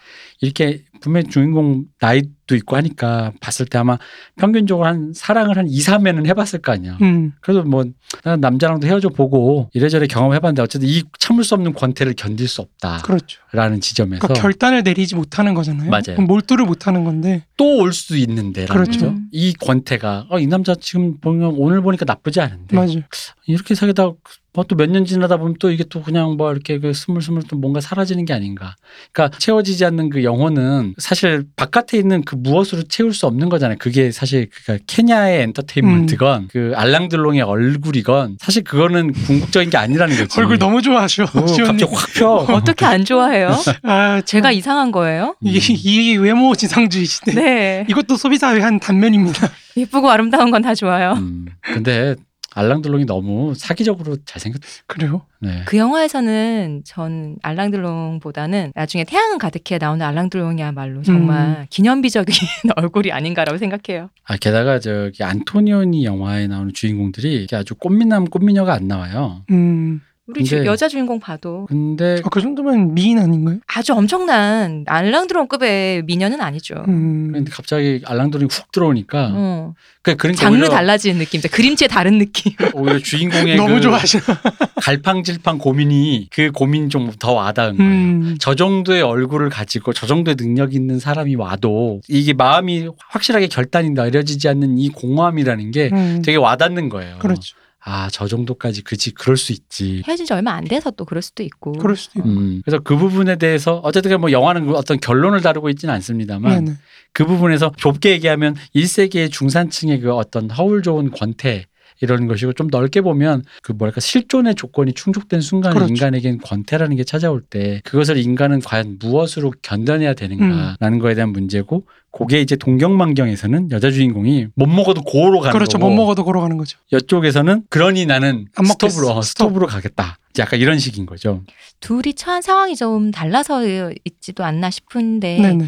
여기서 이제 비토리아는 아까 얘기했듯이 헤어진 지 금방 헤어졌지만 음. 우리 동경만경에서 미호는 원래부터 사랑을 잘 믿지 않는 그렇죠. 저는 예전에 우리 500일의 썸머에서 썸머가 생각이 많이 음. 났었거든요. 썸머처럼 진짜 사랑이 어딨어라고 맞아요, 믿고 맞아요. 있다가 아 진짜 사랑이라는 걸 하는 게 이런 사람과 내가 할 수 있나라는 게 이제 그런 생각을 하다가 아 내가 깨닫잖아 이런 게 음. 사랑이구나 얘, 이 사람과 내가 할 수 있겠다는 걸 깨닫잖아요 그- 그런 입장의 차이도 있어서지 않나라는 생각을 해요 음. 근데 또 다르게 보면 애초에 그러니까 동경만경의 주인공은 사랑을 안 믿었었던 음. 거고 이 모니카 비티가 분한 빅토리아의 아직 순진한 거죠. 그죠. 어딘가에 있을지 모른다. 빅토리아의 입장에서는 해봤더니 경험에 의해서 비슷한 생각을 가진 거죠. 음. 경험을 해봤더니 하, 사랑 뭐 별거 아닌 것 같고 음. 이렇게 그 휘발되는 것 같고 결론적으로 미호랑 비슷한 생각을 하게 된 거죠. 그런 생각들을 해본 적 있지 않아요 몇 번의 그런 사랑을 경험을 해보면 그렇죠. 어. 그쵸. 누군가를 내가 좋아하고 있든 아니라도 이 사람도 이렇게 좋아한다고 해도 나도 예전에 근데 다른 사람에게 이런 경험이 있으니까 얘랑도 그냥 그렇게 되는 거 아니야? 음. 결국은 권태로움이 찾아오는 거 아니야라는 음. 얘랑 지금 한창 좋더라도 누군가 그렇죠. 좋더라도 그거에 대해서 그러니까 내가 나를 못 믿어서 오는 불안감이 있거든요. 한 번씩 그게 엄습할 때가 있어요. 그래서 하이데거가 이 몰두하는 거를 광기라고 표현해요. 음. 그러니까 이 사람이 좀 획가닥 해야지 할 수 있는 그 주변의 모든 걸 다 제외해 버리는 거거든요. 안 음. 보이게. 그 중에 사랑이 최고가 원래 좀, 음. 사랑이 그렇죠. 사랑이죠. 네. 다른 게 전혀 안 보이는 거잖아요. 미쳐야지 되는 거니까요. 그렇죠. 음. 그 광기인데 이게 사회가 진행될수록 발전할수록 사실 광기에 빠지기가 쉽지가 않다. 음. 그러니까 이게 베버도 사실 이 부분에 고민했던 거거든요. 베버가 아까 처음에 말씀드렸지만 베버는 인간이 단순히 어떤 경제적인 이해관계라든지 뭐 이런 거 빼고도 삶의 의미를 찾고자 하는 부여하고 음. 삶의 의미를 찾고 이런 걸 원하는 그런 복합적인 인간이라고 생각을 했는데 이 사람이 갖고 있는 문제의식은 그 자본주의적인 합리성이 점점 강화되면 강화될수록 의미를 부여할 수 있는 종교 체계가 없어지는 거예요. 음. 기존의 자본주의 정신이라는 거는 그 프로테스탄티즘이라는 종교하고 어느 정도 상, 연결 관계가 있어가지고 연관 관계가 있어가지고 그걸 통해서 좀 해소를 했는데 자본주의가 점점 합리화될수록 사회가 합리화될수록 종교가 퇴색하잖아요. 우리 그죠. 지금도. 네. 그러니까 자기 삶의 의미를 부여할 수 있는 게 없어지는 거예요. 음. 사회에서. 그럼 인간은 도대체 어떻게 살아야 되는 건가? 여기에 베버의 답변은 사실은 새로운 종교가 하나 나타나. 정치. 정치. 정치. 음. 이- 인간이 우리 우리나라 생각이 생각 빵가면서 그렇네요. 음. 그러니까 정치에 사람들이 몰두하면은 그게 좀 해결이 아, 한국에서 그렇게 그러면 아, 하이드적으로 어, 예. 그 원래는 베버가 동아시아를 연구하는 게 이런 맥락이에요. 왜냐하면 동아시아는 종교가 없잖아요. 음. 그럼 쟤네는 뭐 때문에 살까? 이렇게 봤더니 아, 그 뒤에 도교라는 어떤 미- 무속 신앙이나 뭐 이런 게 있었더라. 뭐 이걸로 가는 건데 유교로 사는 거 아니고요. 그죠? 중요하려고 사는 거 아니야? 저도 뭐 이렇게 말은 마르크스주의 유물론 어쩌고 하지만 그 장례식장 가져오면 소금 뿌리고 그러거든요. 아직도 아직도 이렇게 뿌리- 저도 뿌리거든요. 아, 그럼 한번 뿌리고 와야지. 음. 아, 부고장은 집에 들고 오지 않고. 아, 그렇죠. 아, 아무튼 베버는 이제 그런 문제의식을 갖고 있던 사람이라서 여기에 이제 답변을 내는 게 뭐 그 유명한 칼 슈미트나 뭐 그 루카치나 뭐 이런 음. 사람들이 내는 거거든요. 이게 요즘에 서양 정치 철학의 핵심 중에 하나인데 아무튼 그건 딴 얘기고. 그러니까 인간이 그렇게 못 된다 그랬 뭐 어떤 의미를 못 찾는다 그랬을 때 결국에 할 수 있는 거 베버 베버적 해결은 딱 그거 결단을 내리는 거. 음. 여기서 결단을 내려서 내가 뭘 하겠다고 결단 딱 내리면 그- 그걸로 의미를 찾는 거죠. 음, 거기서. 음. 뭐가 됐든 그렇죠. 뭐가 됐든 일단 결단을 내려라. 아무것도 안 하면 아무것도 안 한 상태니까요. 그렇죠. 그러니까 아무것도 안 하는 것보다는 일단 뭐라도 해야 된다. 음. 그걸 네가 그게 최선이라고 생각하고 거기에 소명의식을 갖고 몰두를 해라. 그게 베버적인 어떤 결단하지 음, 않는 것으로 그렇죠. 저는 결단 내려서 거기에 소명 의식을 갖고 그렇죠. 그러니까 저는 그래서 첫 장면에 첫 씬이 끝났을 때 그 길거리를 유유자적 걸어 나오는 그 아침에 걸어 나오는 그 장면이 이게 뭐랄까 되게 가슴에 와닿았어요. 음. 어쨌든 간에 결단을 내린 거거든요. 근데 이제 그 영화가 이제 재밌는 건 결단을 내린 자 앞에 그러니까 이것은 이제 끝났다. 음. 이 관계는 끝났다라고 결단을 내린 자 앞에 다시금 찾아오는 그 갈팡질팡이라는 게 또 되게 재밌는 거예요. 그렇죠. 결단을 내렸는데 그것도 여기서 보면 아까 그 베버식으로 말씀하면 이런 거죠. 그러니까 광기를 일상성 안에 포섭을 해야 되잖아요. 그렇죠. 그게 안 되는 거죠. 예. 사실 광기라는 게 무서운 게 내 일상성이 파괴될 때가 많잖아요. 맞아요, 맞아요. 그러니까 뭐가 됐든 그게 뭐 취미에 탐닉하든 왜 그러신 분 있잖아요. 왜그 그 옛날 안녕하세요 제가 되게 아. 즐겨보던 프로인데 남편이 취미가 너무 위험한 취미를 해서 음. 뭐뭐 무슨 어디를 올라가요, 뭐 어디 산악 무슨 뭐, 뭐 처음엔 취미인 줄 알았더니 뭐뭐 뭐 해요 뭐 이런 것들이 그러니까 어디 탐닉한 그래서 그 광기가 일상성을 파괴해가는 순간. 맞습니다. 근데 사실 그 사람에겐 그 근데 그 안녕하세요 나오는 그런 파괴하는 사람들 답변을 들어보면 그것 때문에 이 사람이 일상을 그 권태를 버텨나가는 그 추동력을 그렇죠. 갖거든요. 맞아요, 맞아요. 그러다 보니까 그, 그 차원에서 이제 그러다 보니까 안녕하세요에서는 보통 그걸 사회적인 보편적 규범으로 그나 그 사연자를 이렇게 얼거매져. 음. 네가 그래도 가장인데라든가 뭐 뭐뭐 해야 되는데 가족과 시간을 보내야 돼 이런 식으로 이제 이제 그런 식의 이제 가치 윤리 규범을 부여하는데 사실 그럼에도 불구하고 해소가 안 되니까 그게 그렇죠. 이제 그런 식으로 탐닉을 하다 보니까 그렇게 뭐그 안녕하세요 나와서 가족이 이제 파탄나게 생겼어요가 이제 되는 건데 저는 그래서 이 영화가 재밌었던 게 바로 그 부분인 것 같아요. 왜냐면 음. 그첫 씬이 보통 영화에서는 그게 마지막 씬이에요. 음, 헤어지기로 하는 게 어, 헤어질. 우리의 사랑은 여기서 끝났어. 근데도 불구하고 우리는 갈팡질팡해. 왠지 몰라. 이게 어떤 미련인지 뭔가 남은 작은 정인지. 근데 드디어 난 결정했어. 무소의 불ችን 혼자서 갈 거야. 문을 쫙 열고 나가는 게 마지막 장면인데 음. 마지막 장면에서 영화가 시작을 하는 거죠. 음. 그리고 나서 결단을 한 주인공 앞에 또 다른 사랑일 수 있는 것이 찾아왔을 때 음. 그 앞에서 해- 섣불리 결단을 못하는 그 주인공의 그 마음. 근데 이 주인공을 둘러싸고 있는 그 중산층을 둘러싸고 있는 불확정성인 그 소비 사회 있잖아요. 그렇죠, 그렇죠. 그, 그 증권 그 거래소에. 뭐야 거래소의 네. 그, 그 엄청난 소음과 열기. 열기 그 전화 그 노, 네트워크로 하는 그 밀라노가 pronto, pronto. 어, 여보세요? 여보세요? 그 어떤 열기 그거 끝났을 때 파장 딱 떼고 다른 뒷골목 딱 갔을 때 엄청 조용하잖아요. 맞아요. 그런 어떤 그가 그, 그 갑자기 그런 적막이 불러오는 그 공, 일종 공포죠. 음, 공, 그 뭐랄까 열 열정과 열광과 광기 그게 다른 의미로 보면 모니 주인공 빅토리아가 절대 몰입할 수 없는 상, 그렇죠. 상황인 거잖아요. 맞아요. 자기 엄마는 막 거기에 돈 얼마 걸어서 몰입하고 자기를 좋아한다고 하는 그 알랑들롱 그 사람 피에로도 뭐 여기서 열심히 하는 사람인데 자기는 거기서 되게 뭐랄까 부유하는 사람이잖아요. 네. 되게 네. 이거 부유하는 사람 이것도 이거 말하신 분들이 있는데 이 또 이론가 어쨌든 이 그러다 보니까 이 결단을 못 내리고 있는 요 부분에 대한 문제 의식이 저는 좀 그래서 음, 그러니까 왜냐면은 그럼에도 불구하고 결단을 내렸을 거 아니라 결단을 내린 자에게도 또 다시 찾아오는 이 그렇죠. 현타라고 해야 될까? 선택의 순간은 계속해서 오는 네, 거니까. 그러니까 그렇죠. 내가 결단 내렸다고 해서 왜 그 영화 마지막 장면처럼 그래 결심했어가 아니라 그거를 했는데도 불구하고도 끊임없이 자기 안에 되새김질되는 이 공허함 있잖아요. 음, 음. 그러니까 왜 저는 그 그 생각도 했어. 이게 60년이니까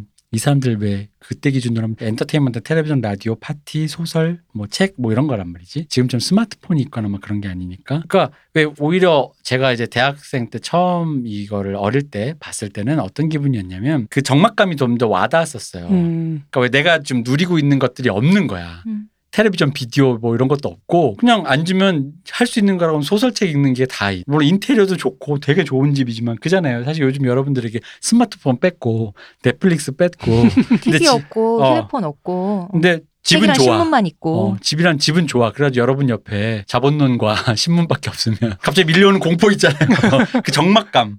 근데 그게 영화가 오히려 그 인테리어로 되게 좀 설명이 잘 됐다고 저는 느꼈거든요 음, 이 대저택 속에서 뭔가 뭔가 할 수 있는 게 아무것도 없는 뭔가 어디 나갈 수 있는 게 없는 그런 그 공허함 그러다 보니까 그 여자 주인공이 왜 개 찾으러 가 나갔을 때 네네. 갑자기 몰려오는 그 현타 있잖아요. 그 그렇죠. 적막감, 바람 소리 그런 것들이 그런 걸 상징한다고 저는 보는데 그래서 이 영화를 봤을 때 어쨌든 62년도에 문제의식은 그랬고 음, 아까 말씀하셨듯이 동경만경에서는 우리 여자 주인 못 먹어도 고다. 그렇죠. 그럼에도 불구하고 결단을 내리는. 음. 근데 시간이 약간 이렇게 꼬여 메비우스에 꼬여 있다는 생각이 드는 거예요. 빅토리아의 맨 처음이 동경만경인 것 같은 음, 거. 맞아요. 다시 돌아오는 것 같잖아요. 어. 처음으로 동경만경으로 시- 드디어 시작한 빅토리아가 끝, 끝난 거죠. 어, 일식처럼 끝날 수도 있고 음. 이식처럼 그렇게 방황했던 사람이 다시 한번 결단을 해서 동경방경으로 또 다시 가는 이 약간 영혼의 회귀 같은 이 그런 건데 저는 사실 그래서 뭐 우리가 사실 뭐그 영화의 결론 그 소설의 결론처럼 무소의 불정 혼자서 가라 그럼에도 불구하고 결론 결단을 내리자라고 이렇게 뭐 이렇게 교훈을 주자는 게 아니라 그러니까 우리가 여기서 느끼는 게 어떤 생각할 여지가 있지 좀 많이 음, 그 뭔가 지금 갈팡질팡 하시는 분들 혹은 음. 음, 혹은 뭔가 권태를 느끼시는 음. 분들 지금 코로나의 집 가운데서 앉아서 끝없는 그 어떤 고독 속에 시달리시는 분들에게 이 영화와 소설이 조금 이제 도움이 될 수 있지 않는가라는 그렇죠. 생각을 좀 합니다. 근데 말해놓고 보니 우리 네. 벌써 얘기 다 한 것 같지 않아요? 다 했어요. 이제 이부 없을 것 같아. 입 없을 것 같지 않아요? 동경만경 없어. 근데 약간 여기서 우리가 네. 좀 그러면 인간이 왜 권태를 느낄까? 음. 음. 그거에 대해서 좀 얘기를 해봐야 될 것 같아요. 네. 그러니까 보드리아르 같은 사람이 이제 쓴 소비의 사회 같은 책에서 그러니까 저는 여기서도 그 보드리아르 책을 갖고 보면은 이 둘의 차이가 좀 많이 보인다고 생각하거든요. 네.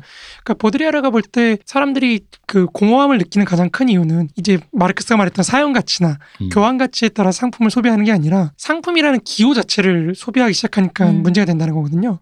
그러니까 보드리아르가 볼 때 낭비하고 소비를 구별하거든요. 음. 그러니까 뭐냐면 낭비는 충족이 돼요. 네. 충족되는 거 이상을 쓴 거예요. 음. 내가 내가 예를 들어 밥을 오늘, 오늘 사냥을 했어요. 저희가. 음. 그랬더니 고기가 많이 남잖아요. 내가 먹고 싶은 것보다 더 많이 남을 수도 있거든요. 그랬을 때 그걸 다 소비했을 때 어떤 그 낭비는 자기가 충족을 시킨 거 이상을 썼다는 데서 의미가 오는 건데 음. 장 보드리아르가 볼 때는 소비라는 거는 끝이 없는 거예요. 음. 만족이 안 되는 거예요. 음. 왜냐면 내가 예를 들어 오늘 샤넬 가방을 샀어요. 그럼 샤넬 가방을 사면 거기만 또 옷을 또 사야 되고 음. 이 옷을 사면 또 내가 또 힙해 보이니까 또 뭘 또 신발도 사야 그렇죠 되고. 신발도 사야 되고 뭐 팬티도 하다못해 뭐 뭐죠 요즘 뭐 그런 거 이제 계속 소비가 되다 보니까 이 소비가 소비가 소비를 낳고 소비가 기호가 곧 기호를 낳고 뭐 이러다 보면은 이 끝에 갔을 때 의미가 붕괴한다는 거예요. 음. 보드리야르가 볼 때. 그럼 인간은 공허함에 빠져 내가 뭐 하고 있는 거지? 음. 그러니까 인간이 이제 빠지는 게 뭐냐면 이 소비 사회 나를 소비하게끔 강요하는 소비하라고 해서 강요하는 이 소비 사회에 대한 반사회적인 폭력성 음. 이런 게 나타나는 게 파이트 클럽이죠. 네, 영화에서는. 그쵸. 그러니까 거기서 한 대 퍽 치니까 피가 튀기고 뭐 이러니까 되게 음. 좋아하잖아요. 그러니까 그런 폭력으로 나아가든지 아니면 그 소비가 단순한 기호의 소비가 아니라 최종적으로 육체에 대한 소비로 이어지는 거죠. 음. 그러니까 이 소설 동경만린 소설에서도 결국 육체에 대한 소비부터 시작을 하거든요. 그죠. 음. 그러니까 그게 제가 볼 때는 소비 어떤 완성된 단계와 소비사회 초기의 모습을 좀 비교적으로 보여주는 게 아닌가. 그러니까 우리가 육체 소비라 그랬을 때도 결국에는 어떤 성형 수술이라든 뭐 이런 어떤 이미지의 소비 있잖아요. 네. 육체를 이미지화해서 갖고 있는 소비. 뭐 이런 게 굉장히 만연화된 사회에서 보드리야르가 볼 때는 이제 인간이 의미라는 걸 잃어버리고 망한다. 음. 뭐 이렇게 봤던 건데 사실 보드리야르의 이 책을 읽고 어, 사용한 기업이 하나 있죠. 무지라고. 음. 음, 무지가 네, 이제 네, 맞아요. 예, 무지가 이제 이 책을 읽고 그러면 그런 기호를 제공해 주는 기업을 무인양품? 만들어야겠다. 음. 예, 네. 뭐 그렇게 된 건데. 그 잠깐 여담이 파이트 클럽은 제 개인적으로는 영화에서 나오는 고백신 있잖아요. 사랑 고백신 음. 중에 최고의 영화로 마지막에 음, 최고의 고백신이 담긴 영화로 생각하고 다른 분들은 파이트 클럽이 뭔가 스릴러 뭐 이렇게 보지만 저는 최고의 로맨스 영화라고 봐요. 음. 최고의 베스트로. 그러니까 이거 왜냐면 어느 정도 느낌이냐면 마지막에 그 월가로 상징되는 그 금융 네. 그 거길 다 파괴해 버리잖아요. 음, 마치 불꽃놀이를 보는 네. 양 하고 있는 두 사람을 보면 보면서 무슨 생각이 들었냐면 마지막 보면서 약간 살짝 울컥하면서 그런 생각까지. 그러니까 한 인간이 진심을 다해서 이제 그 사람이 이제 방금 말씀하셨듯이 그 파이트 클럽을 하는 이유가 공허해서잖아요. 그렇죠. 근데 공허함 속에서 몰두할 대상인 사람을 찾았잖아요. 그 여자에게. 음, 근데 그녀에게 내가 그러니까 이게 굉장히 일반적인 상황인데 어떤 남자가 여- 어떤 여성을 만나서 뭐 고백을 하고 싶은데 이 사회가 그러니까 사람이 누군가에게 전심 절 전심 전력을 다해 사랑한다라는 걸 하기 위해서 충족해야 될 조건이라는 게 무엇인가가 이 영화에서는 내가 너를 진심으로 사랑하기 위해서 너랑 앞으로 살아갈 세계를 만들었어. 그게 바로 이게 내 대답이 하면서 그걸 다 날려버리잖아요. 음, 그렇죠. 그러니까 그게 너무 영화적인데 너무 너무 낭 그러니까 되게 낭만적인 거예요. 그리고 그러면서 다른 의미로 되게 디스토피아적인 거죠. 음, 음. 그렇죠. 한 사람이 한 사람에게 사랑을 고백하게 만들어갈 세계라는 건 이 정도의 것이 충족되지 않는 한 이제는 더 이상 누구에게 그러니까 왜 다른 의미로 그런 생각도 드는 거예요. 초식남이라든가 여- 더 이상 연애를 하지 않는 뭐, 뭐 자식을? 어, 그렇죠. 건어물남 건어물려 뭐 초식남 뭐 그런 것도 있고 왜 스노비즘이라고 하잖아요. 네, 그리고 뭐 딩크족 뭐 네. 이렇게 아이 낳지 않고 음. 그런 것들을 보면은 그러니까 그런 것들이 바로 거기서 이제 파생된다고 느끼는 거죠. 그러니까 그 사람들이 어떤 그 보편적으로 인류가 해왔던 것들을 더 이상 이게 습속들을 해오지 않는 것들이 등장하는데 만약 그 사람들이 뭐 그게 나쁘다는 게 아니라 그 사람들이 그 그럼 인류가 보편적으로 지속했던 그 습속들을 계속하게 하기 위해서 뭐가 필요하느냐. 그 파이트 클럽이 거기에 대해서 약간 우화적인 대답을 음, 이 자본주의가 갖고 있는 이거를 내가 너를 위해 파괴하겠어. 거기 에서만이 내가 너를 위해 당연하게도 사랑한다라는 말을 할 수 있다라는. 근데 그건데 마지막 그 손을 탁 잡잖아요. 잡고 무너지는 장면을 볼 때 그 장면에 물론 한, 한 커트, 한 커트 이상한 커트가 잠깐 싹 삽입되는데 그건 이제 음, 음란한 커트가 하나 삽입돼요. 한 커트 지나가다 한 커트가 딱 지나가는데 그 장면이 그래서 극장에서 보는데 너무 낭만적인 거예요. 음. 그래서 어, 데이빗 핀처가 이렇게 낭만적인 감독이 아닌데 역설적으로 무슨 얘기냐면 이 영화랑 좀 이제 말씀하시니까 빗대는 게 모든 것이 사라져서 건조해진 사회에서 그러니까 뭐랄까 내가 이것을 되돌리기 위해서는 거대한 그러니까 남이 비웃을 정도로 거대한 낭만과 로맨티시즘이 필요하다는 거죠. 그렇죠. 어, 그러니까 뭔가 아, 이 정도가 아니면 더 이상 움직일 동력조차 없는. 그러니까 그래서 저는 이 영화가 제시하는 그 어떤 결말이라는 게 음. 너무 약간 좀 밍밍하다고 해야 될까? 음. 그러니까 그런 느낌이 든다는 거. 그냥 선택을 포기하는 걸로 끝난다는 거잖아요. 음. 근데 그게 과연 이 사람이 좌파 감독으로서 그런 얘기를 해도 되는 것인가? 음. 약간 그런 생각이 든다는 거죠. 근데 이제 뭐 굳이 변명을 해드리자면 그냥 시대의 불안이랄까? 약간 그런 거라는 거죠. 그렇죠. 뭐 그런 음. 걸 그리고 싶었다고 한다면 시대의 뭐. 공기. 그러니까 젊은 남녀조차 사랑 을 선택하지 않고 시대는 악화 냉전의 그 핵, 음, 그걸 악화하고 그럼에도 불구하고 그 현실적인 그 중산층의 세계관은 뭔가 공고하게 이렇게 그 퇴근하는 장면들 막 드러나잖아요. 이렇게 돌아가고 있고, 그러니까 내가 생각하는 거시적인 세계에선 핵 전쟁이 일어날 것 같이 얘기하는. 내가 살고 있는 세계는 아무런 평화롭게 돌아가고 있는. 그 안에서 나는 또 굉장히 공허함을 음. 맞이하고 있는데라는 그 풍경이 계속돼서 이제 맞물리면서. 어, 맞물리면서 이 사회가 이렇게 돌아가고 있다라는 그 어떤 그 일종의 그 묵시록적인 그 불안감의 형성인 거죠. 그러니까 왜냐면은 이 영화에서 둘이 이제 손을 잡고 막 걸어가잖아요. 음. 네. 근데 걸어가다가 어떤 남자가 이렇게 지나가요. 음. 그 남자를 쫓, 그 남자를 이렇게 여자가 보거든요. 네. 네, 잘생겼다고. 어, 잘생겼다고 음. 보고. 네. 근데 그 남자 모습이 약간 노동자 계급처럼 맞아요. 작업부처럼 맞아요. 이렇게 네. 하고 있거든요. 그러니까 거기서 약간 음. 그 감독이 좌파 감독이라는 건 알겠어요. 그러니까 음. 차라리 저렇게 노동하는 남자가 훨씬 더 매력적인 노동자 계급이나 이런 사람. 근데 그게 조금 너무 낭만적이고 약간 음. 정형화된 어떤 그런 느낌이 든다는 거죠. 62. 아, 그 너무 옹호해 주시는데. 사랑하는 감독이니까요. 아니 이게 62년이니까.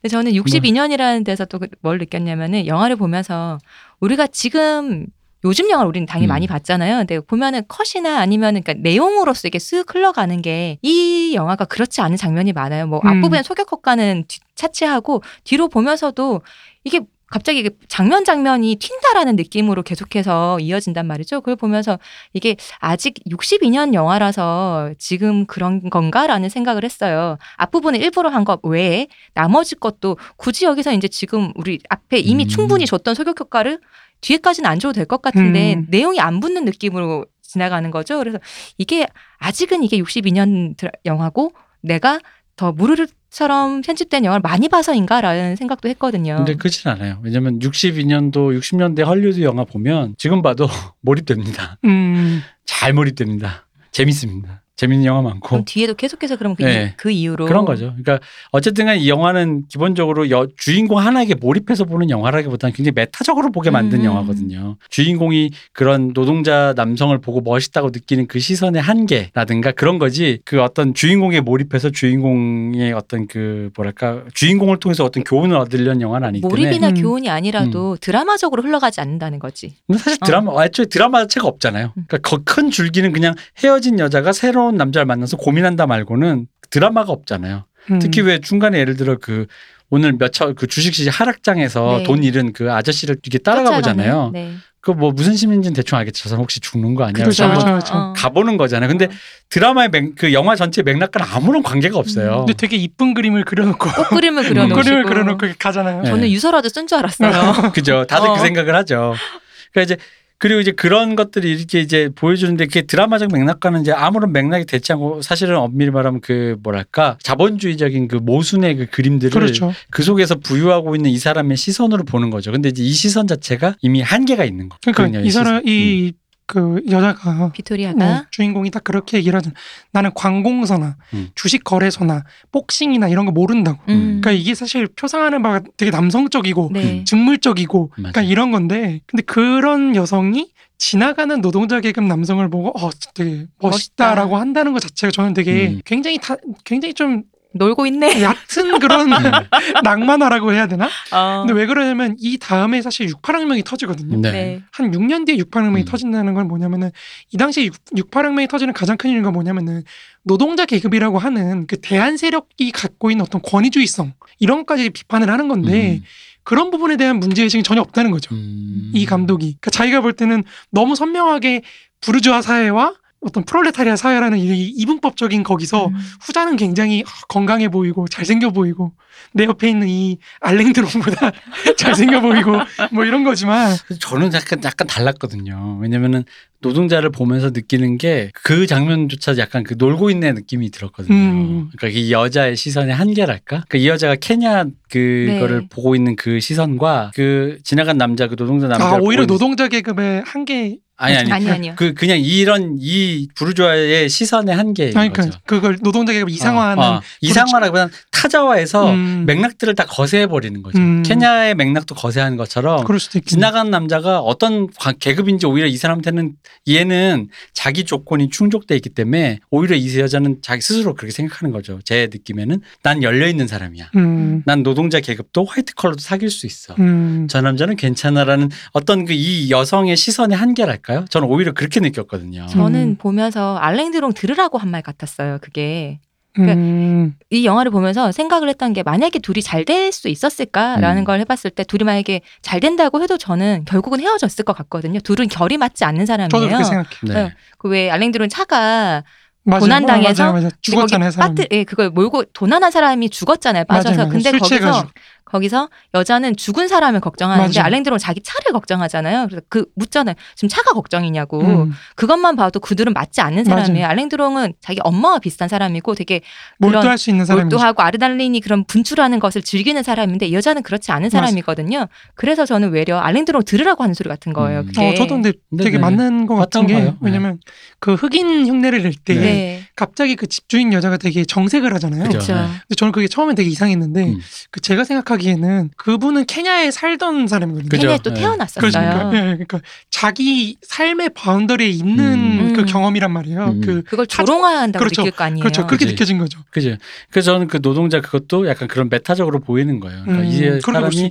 이 주인공 여자가 굉장히 그런 어떤 걸 탈색해서 본다라는 거죠. 음, 그리고 자기 조건, 그러니까 이 물론 주- 그러니까 약간 양가적인 게 자기의 실 존에서 굉장히 고민을 하고 있음에도 불구하고 실존 너머에 있는 그 조건들을 하나씩 상쇄해 가면서 조금씩 이걸 뭔가 시야를 넓혀야 되는데 이 여성에겐 그럴 의지도 음, 그럴 능력도 없는 것처럼 보인다라는 거죠. 이 음. 주인공에게. 그러다 보니까 그런 맥락을 소고해버리는 그런 단순한, 그러니까 방금 전까지 그, 그 장면이 되게 웃기- 웃기잖아요. 방금 전까지 막 우울함에 빠져있다가 갑자기 흑인 흉내를 낸다니까 그러니까, 되게 즐겁잖아요. 네, 네. 너무 즐거운 거야. 막 홈파티를 하는데. 근데 바로 언제 분장을 그러니까, 너무 빨리 그 언제 칠했대? 시커먼스 어, 해가지고 목까지 다 어. 칠했더라고요. 네. 이제 그 부분에서 오는 그, 그러니까 이 사람들의 뭐 나쁘게 좀 더 축소적으로 얘기하면 이 부르주아의 한계라는 거죠. 아, 그 여성이 이제 네. 부르주아라는 거죠. 그죠. 어. 이 한계, 이 맥락들을 넘어서지를 못하는 거죠. 이 음. 노동자적, 민족 이런 것들을 남성, 젠더 이런 걸 다 넘어서지 못하는 거. 그럼에도 불구하고 이 사람이 자기 내면에 실존이 있는데 음, 그럼 이제 얘기하는 건 그거지. 그 실존에 대해서 조금 뭐 완벽하게 충족은 안 되지만 조금이라도 해답이 될 수 있을 것은 음. 그런 것들에 대해서 넘어서려 노력을 해야 되는데 이 여성이 갖고 있는 태도라는 게 굉장히 부유한단 말이야. 넘어서려고 그렇죠, 하지. 않단 말이야. 부유해서 부유한 것 네. 같아요. 아, 아, 그지. 말장난. 엄마를 알랭드롱을 그 남자친구 그 뿌에로 리카르도를 그리고 옆집의 여자를 이해한다기보단 저 여자는 저런 여자야. 음. 저 남자 저 길거리 걸어간 남자 그냥 잘생긴 남자야. 그러다 보니까 그게 느껴지는 게 그녀가 시종일관 입고 나온 옷이 좋아요. 어, 맞아요, 맞아요. 이, 옷- 이 입성이 좋아요. 되게. 저는 좋은 것보다 다른 걸 느꼈어요. 왜요? 근데 먼저 얘기해 보세요. 그러니까, 그러니까 좋아요. 좋아서 보면서 그러니까 언제나 저렇게 바르고 그 어떤 그런 세팅된 모습의 음. 이 상태의 여성이라는 게 영화도 물론 그런 공간인데 62년의 그 로마 시내 그 시, 시간 공간이라는 생각을 보면은 좀 더 그게 이제 뭔가 이 boundary 바깥이라는 거가 자꾸 상정이 된다는 거지 영화가. 음, 그 옷이요 음. 보면은 입고 난 옷이 처음부터 끝까지 디자인이 거의 다 똑같아요. 옷 옷만 음. 직물만 바뀌고요. 음. 그딱 한 번 패션이 똑같다는 거죠. 알랭 들롱하고 만날 때 그때는 블라우스에 어떤 치마를 입었는데 근데 처음부터 끝까지 옷 옷이 디자인이 똑같은데 뭐 흰 옷이었다가 무슨 뭐지 패턴이 있는 옷이었다가 직물만 바뀌지 똑같은 디자인의 아래에 투피스를 입고 나오거든요. 음. 음, 그걸 보면 전 되게 재밌는 거예요. 왜냐면 그런 드라마를 찍고 이렇게 부유한 여잔데 그런 식의 옷을 입을 리가 없는데 옷이 바뀌는데 똑같은 디자인이에요. 그걸 보면서 이것도 뭔가 단조롭고 지루함을 표현하고 싶어서 그랬나라는 생각을 했거든요. 가능합니다. 왜냐면은 그렇죠. 음, 안토니오니 감독님은 다른 영화 감독들에 비해서 가장 집요하게 음. 그 우리나라 영화 관객들이 되게 좋아하는 저것은 뭘 상징하죠 있잖아요. 음, 그거에 가장 최적화되신 분이에요. 음. 안 그럴 수가 없는 게 좀 심각할 정도로 어, 다른 옷이 아닌 어. 옷을 입고 와요. 이건 생각을 못했습니다. 어, 저도 네, 네. 말씀 들어보니까 맞는 것 맞네요, 같아요. 맞네요. 음, 첫 장면부터 끝 장면까지 같은 디자인에 딱 한 번 외에는 같은 디자인 옷을 입고 나오는데 음. 근데 그 다른 디자인 알랑드로랑 같이 그 공원에 갈 때 있잖아요. 음, 그 만나서 그게 그때만. 옷이 달라요. 그 다른 디자인 입고 왔을 때가 알랑드롱에게 실망할 때예요. 그 차 얘기할 때. 맞아요. 맞아, 맞아, 그때예요. 그러니까 그게 그거 그럼 이해가 돼요. 음. 그러니까 왜냐면 마음을 품고 왔는데 좀이 다른 남자가 사람인가 이 음. 남자 좀 해볼까라고 해볼까 했더니 이 왔더니 남자가 자기를 실망시키잖아요. 그렇죠. 음, 그럼으로써 다시, 다시 그 권태로 빠져들어가는 거죠. 의상으로 돌아가는 또 거죠. 그 남자가 새로 사는 차가 또 BMW잖아요. 네. 맞아요. 그걸 또 엄청 그렇게 자랑하잖아요. 또돈 자랑을 하고 싶어갖고 그러니까 되게 그러네요. 안토니오니가 그런 감독이란 걸 알고 있음에도 불구하고 쓰루했는데 아, 이제 어, 시호님 이제 영자랄. 어, 우리 다 영알못이야. 영자랄이 영자랄. 왜 그래? 어.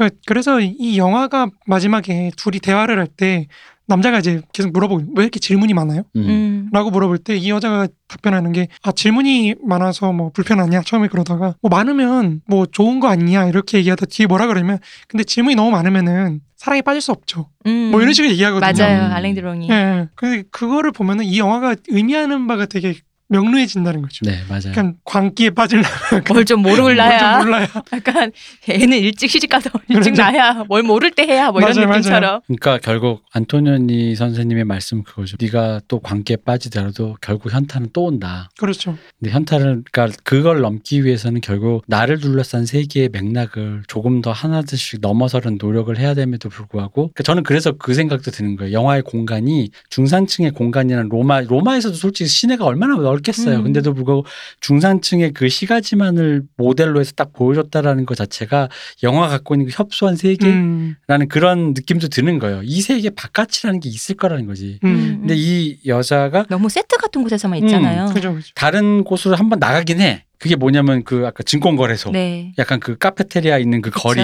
근데 그 정도가 단 거야. 거기를 더 넘어가 볼 수도 있었을 법한데. 그래서 우리 감독님이 그 이후 작품 붉은 사막에 보면 음. 거기도 이제 또 모니카 피티가 또 네. 나옵니다. 거기서 이제 애 엄마로 나와. 거기서 자본주의의 신경쇠약증에 걸린 자본주의 속에서 신경쇠약증에 그, 걸린. 역, 그 역할은 정말 잘하셨을 것 같아요. 어, 그래요. 외모가 굉장히 그런 쪽으로는 잘하셨을 음, 것 같아요. 약간 신경쇠약에 걸린 여성으로 나와요. 음. 특히 그 유명한 맨 첫 장면 공장의 그 엄청난 안개가 확그 연기가 막 나오는데 연기가 싹 거치면서 저 멀리 모니카 비티가 어린아이랑 손을 딱 잡고 서 있는 장면이 있어. 아 거기서는 뭐 그냥 아 찢, 찢었지.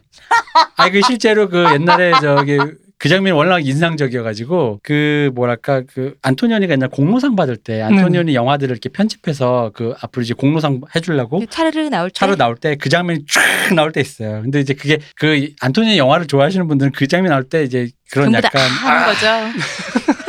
찢었다, 찢었다. 근데 이제 이게 제가 저도 근데 안토니를 좋아하지만 왜 좋아하냐면 이게 약간 어미새의 각인 같은 그런 게 있어요. 음, 그러니까 영화과에 들어와서 자 그래 진지하게 영화에 대해서 한번 뜯고 씹고 맛보보자 했던 영화가 영화과 1학년생들에겐 다 있어요. 음, 근데 이제 그게 저한테는 이 영화들이었어요. 그래지 그러다 보니까 좀 그런 게 있어요. 저도 사실은 한 번 한 달이면 끝까지 보기 좀 힘들 때가 있어요. 음, 이게 최근에 이제 크리테리온 거기서 이 좋은 릴들이 나오다 보니까 안토니언이 건 어떻게든 좀 콜렉션 해볼까를 보는데도 보다가 중간에 저도 역시 속격을 당, 속격 효과를 속격을 당.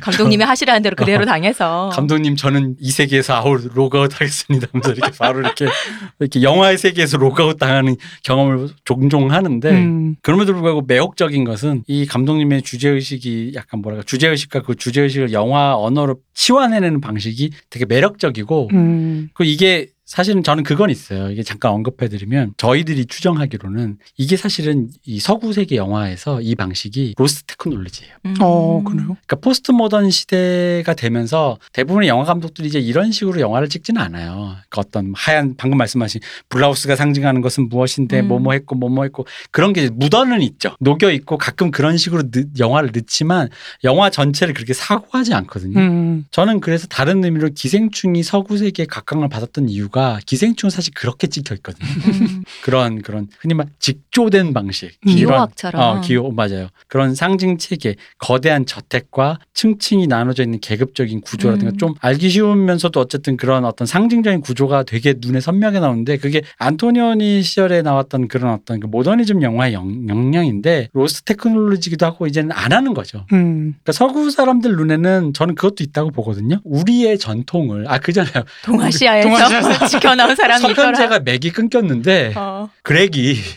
그렉이 서편제를 기가 막히게 하는 거야. 어디선가 제사를 지내고 있던 사람이 있었던 어. 거지. 약간 그거에 그런 맥락도 좀 있어요. 음. 그러다 보면 왜 그걸 특히 느끼냐면 기생충의 포스터 외국에서 만든 포스터를 아. 보면은 다 계급이 드러나는 걸로 찍었 그 그러니까 구-. 그 집의 계급의 구조도를 대부분 음. 그 디자인을 해요. 그렇죠. 우리는 위계성이 우리는 네. 인물이었는데. 우리는 인물이거든요. 그 구조에 처한 인물이 오히려 우리가 좀 포커스를 많이 하는 건데 그, 그 안에서도 가부장적인 그런 위계라든가 여러 가지가 있잖아요. 근데 그게 아니라 여기 내부 에서는 그 사람들은 그런 그 이층층인데 그게 이제 비슷한 이런 이제 음. 그 비슷한 방식의 영화를 이제 접근하는 방식이라는 거죠. 그래서 이제 아마 뭐 이게 좀 과장 조금 과하게 말하면 잃어버린 잃어버린 우리의 우리 적자가 소리를 찾아서 동양에서 그 약간 사실 서구의 특히 영화 시네필 강원도령처럼. 그죠? 시네필 입장에서는 강화도랑 같을 거예요. 어, 진짜로. 그치 강화도령이 되게 참. 반가웠을 어. 거예요. 아니 어떻게 이렇게 영화를 그래서 철종으로 임명해줬구나. 어.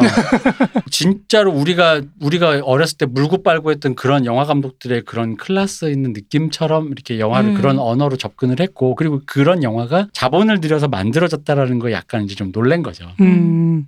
네, 이제 그런 게 있다. 그 특히 동양인이 음. 그랬다는 거에서 좀 뭐 그렇다 얘기는 여담입니다. 네. 어, 저희 생각에. 그래서 어쨌든 영화 얘기를 하다 보니까 이렇게 할 얘기는 다 한 것 같지만 우린 또 동경만경 얘기는 조금 뺐기 때문에 동경만경 얘기는 또 내일 해야 될까요? 그쵸. 네. 내일 해야죠. 아까 얘기했지만 저는 왜 제목이 일식인지 우리는 음. 태양은 음. 외로우지만 원래 원제가 일식이니까 이클립스니까 왜 그런지 되게 곰곰이 생각을 해봤어요. 하다가 이게 일식 자체가 달이 태양을 가리는 거잖아요 한낮에 그러다 보니까 실버 라이닝 같다는 생각이 드는 음. 거예요. 그래서 이 안토니오니 감독님의 영화를 제가 많이 안 봤지만 이제 이분이 이- 지금 우리 얘기하고 있는 이 일식 태양은 외로워를 좀 뭐랄까 좀 상막하게 찍었잖아요. 좀. 작품처럼 찍었잖아요. 음. 그럼에도 불구하고 이분은 사랑을 믿는 사람이라는 생각이 드는 거예요. 음. 그극 중에서 빅토리아가 하는 대사가 있어요. 이게 저는 이 영화를 좀 관통하기도 하고 감독님의 시선이지 않나 하는 게 그러니까 당신이 사랑하지 않았으면 좋겠다. 아니면 더욱더 사랑하든지. 그렇죠, 맞아요, 맞아요. 어, 저는 그죠. 이 대사 자체가 감독님의 마음이라 생각해. 그러니까 사랑을 믿고 있어. 근데 사랑이 없는 거지. 아직 혁명이 끝나지 않았어.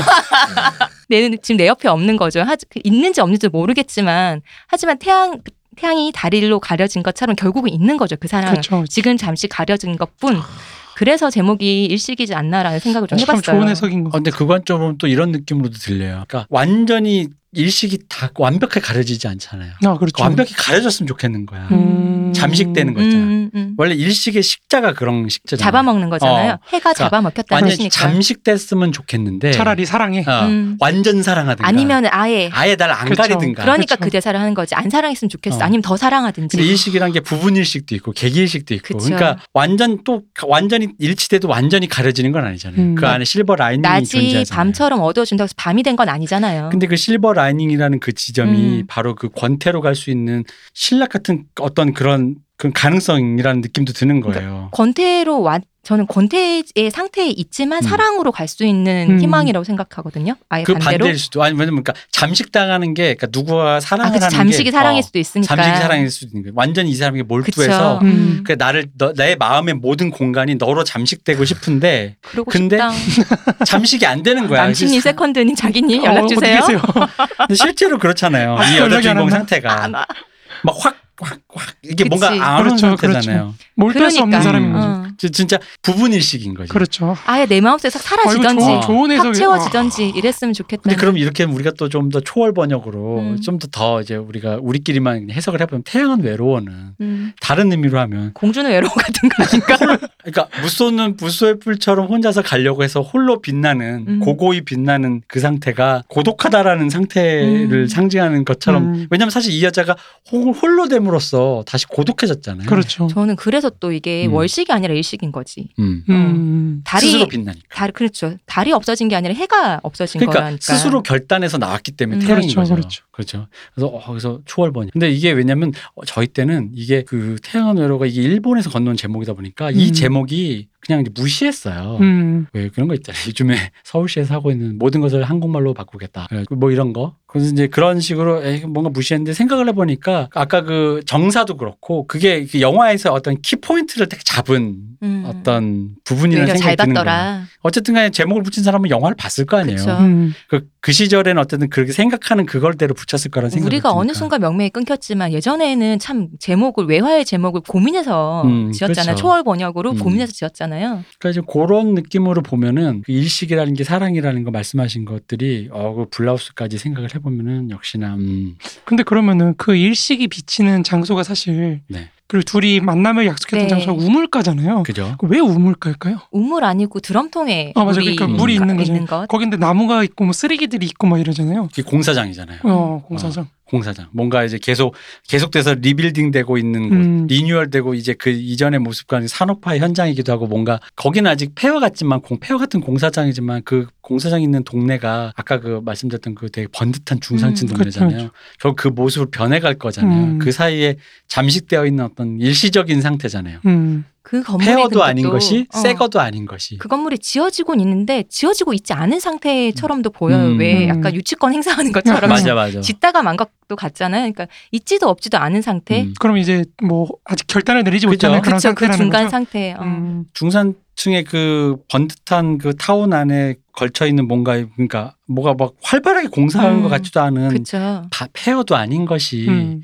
그다 지어진 것도 다 아닌 것이. 그런 상태라는 게 아주 그런 지점 내 마음을 정하지 못하고 있는 상태를 보여준 게 아닐까 음. 싶어요. 사실 이렇게 보다 보면 제가 문선님도 말씀드린 사실 예술 영화가 되게 단순하고 심플하고. 기호학이라는 것이. 그래. 알기만 하면 쉽잖아요. 심플하고 그냥 이렇게 갖다 맞추면 되니까. 아, 알기 쉽다는 거죠. 그래서 요렇게 보면은 근데 이제 이거를 참아내서 보기에 이제 처음에 그러니까 저도 사실 이 영화가 스토리 다 알고 무슨 장면 나올지 다 알고 보기 때문에 그 다음부터는 재밌어요. 음. 아, 저는 어쩌면 대표님한테 너무 지루하다는 얘기를 많이 들어서 그런지 의외로 안 지루했거든요. 그 저도 되게 네. 지루하다는 평들을 많이 보고 그래서 보니까 그런지 어, 의외로 별로 안 지루했었어요. 재밌더라고요. 전 어, 무조건 재밌었어요. 겁을 줍니다. 왜냐면은 아 근데 같이 보신 분도 이미 로그아웃 하셨다면서요. 아마 아 그렇죠. 우리- 우리처럼 사전 음. 정보 없이 보셔서 그럴 수 아, 그럴 수도 있겠다. 있겠- 네. 사전 정보 없이 보면 얼마나 지루한지 마음 준비를 어. 못해서 음. 제가 얼마나 그랬냐면 처음에 이 앞에 10분 6분을 보고 어머 영화가 찌뿌둥해요. 도대체 무슨 뭘 말하는지 모르는데 선생님이 약간 홍상수 느낌 났어요.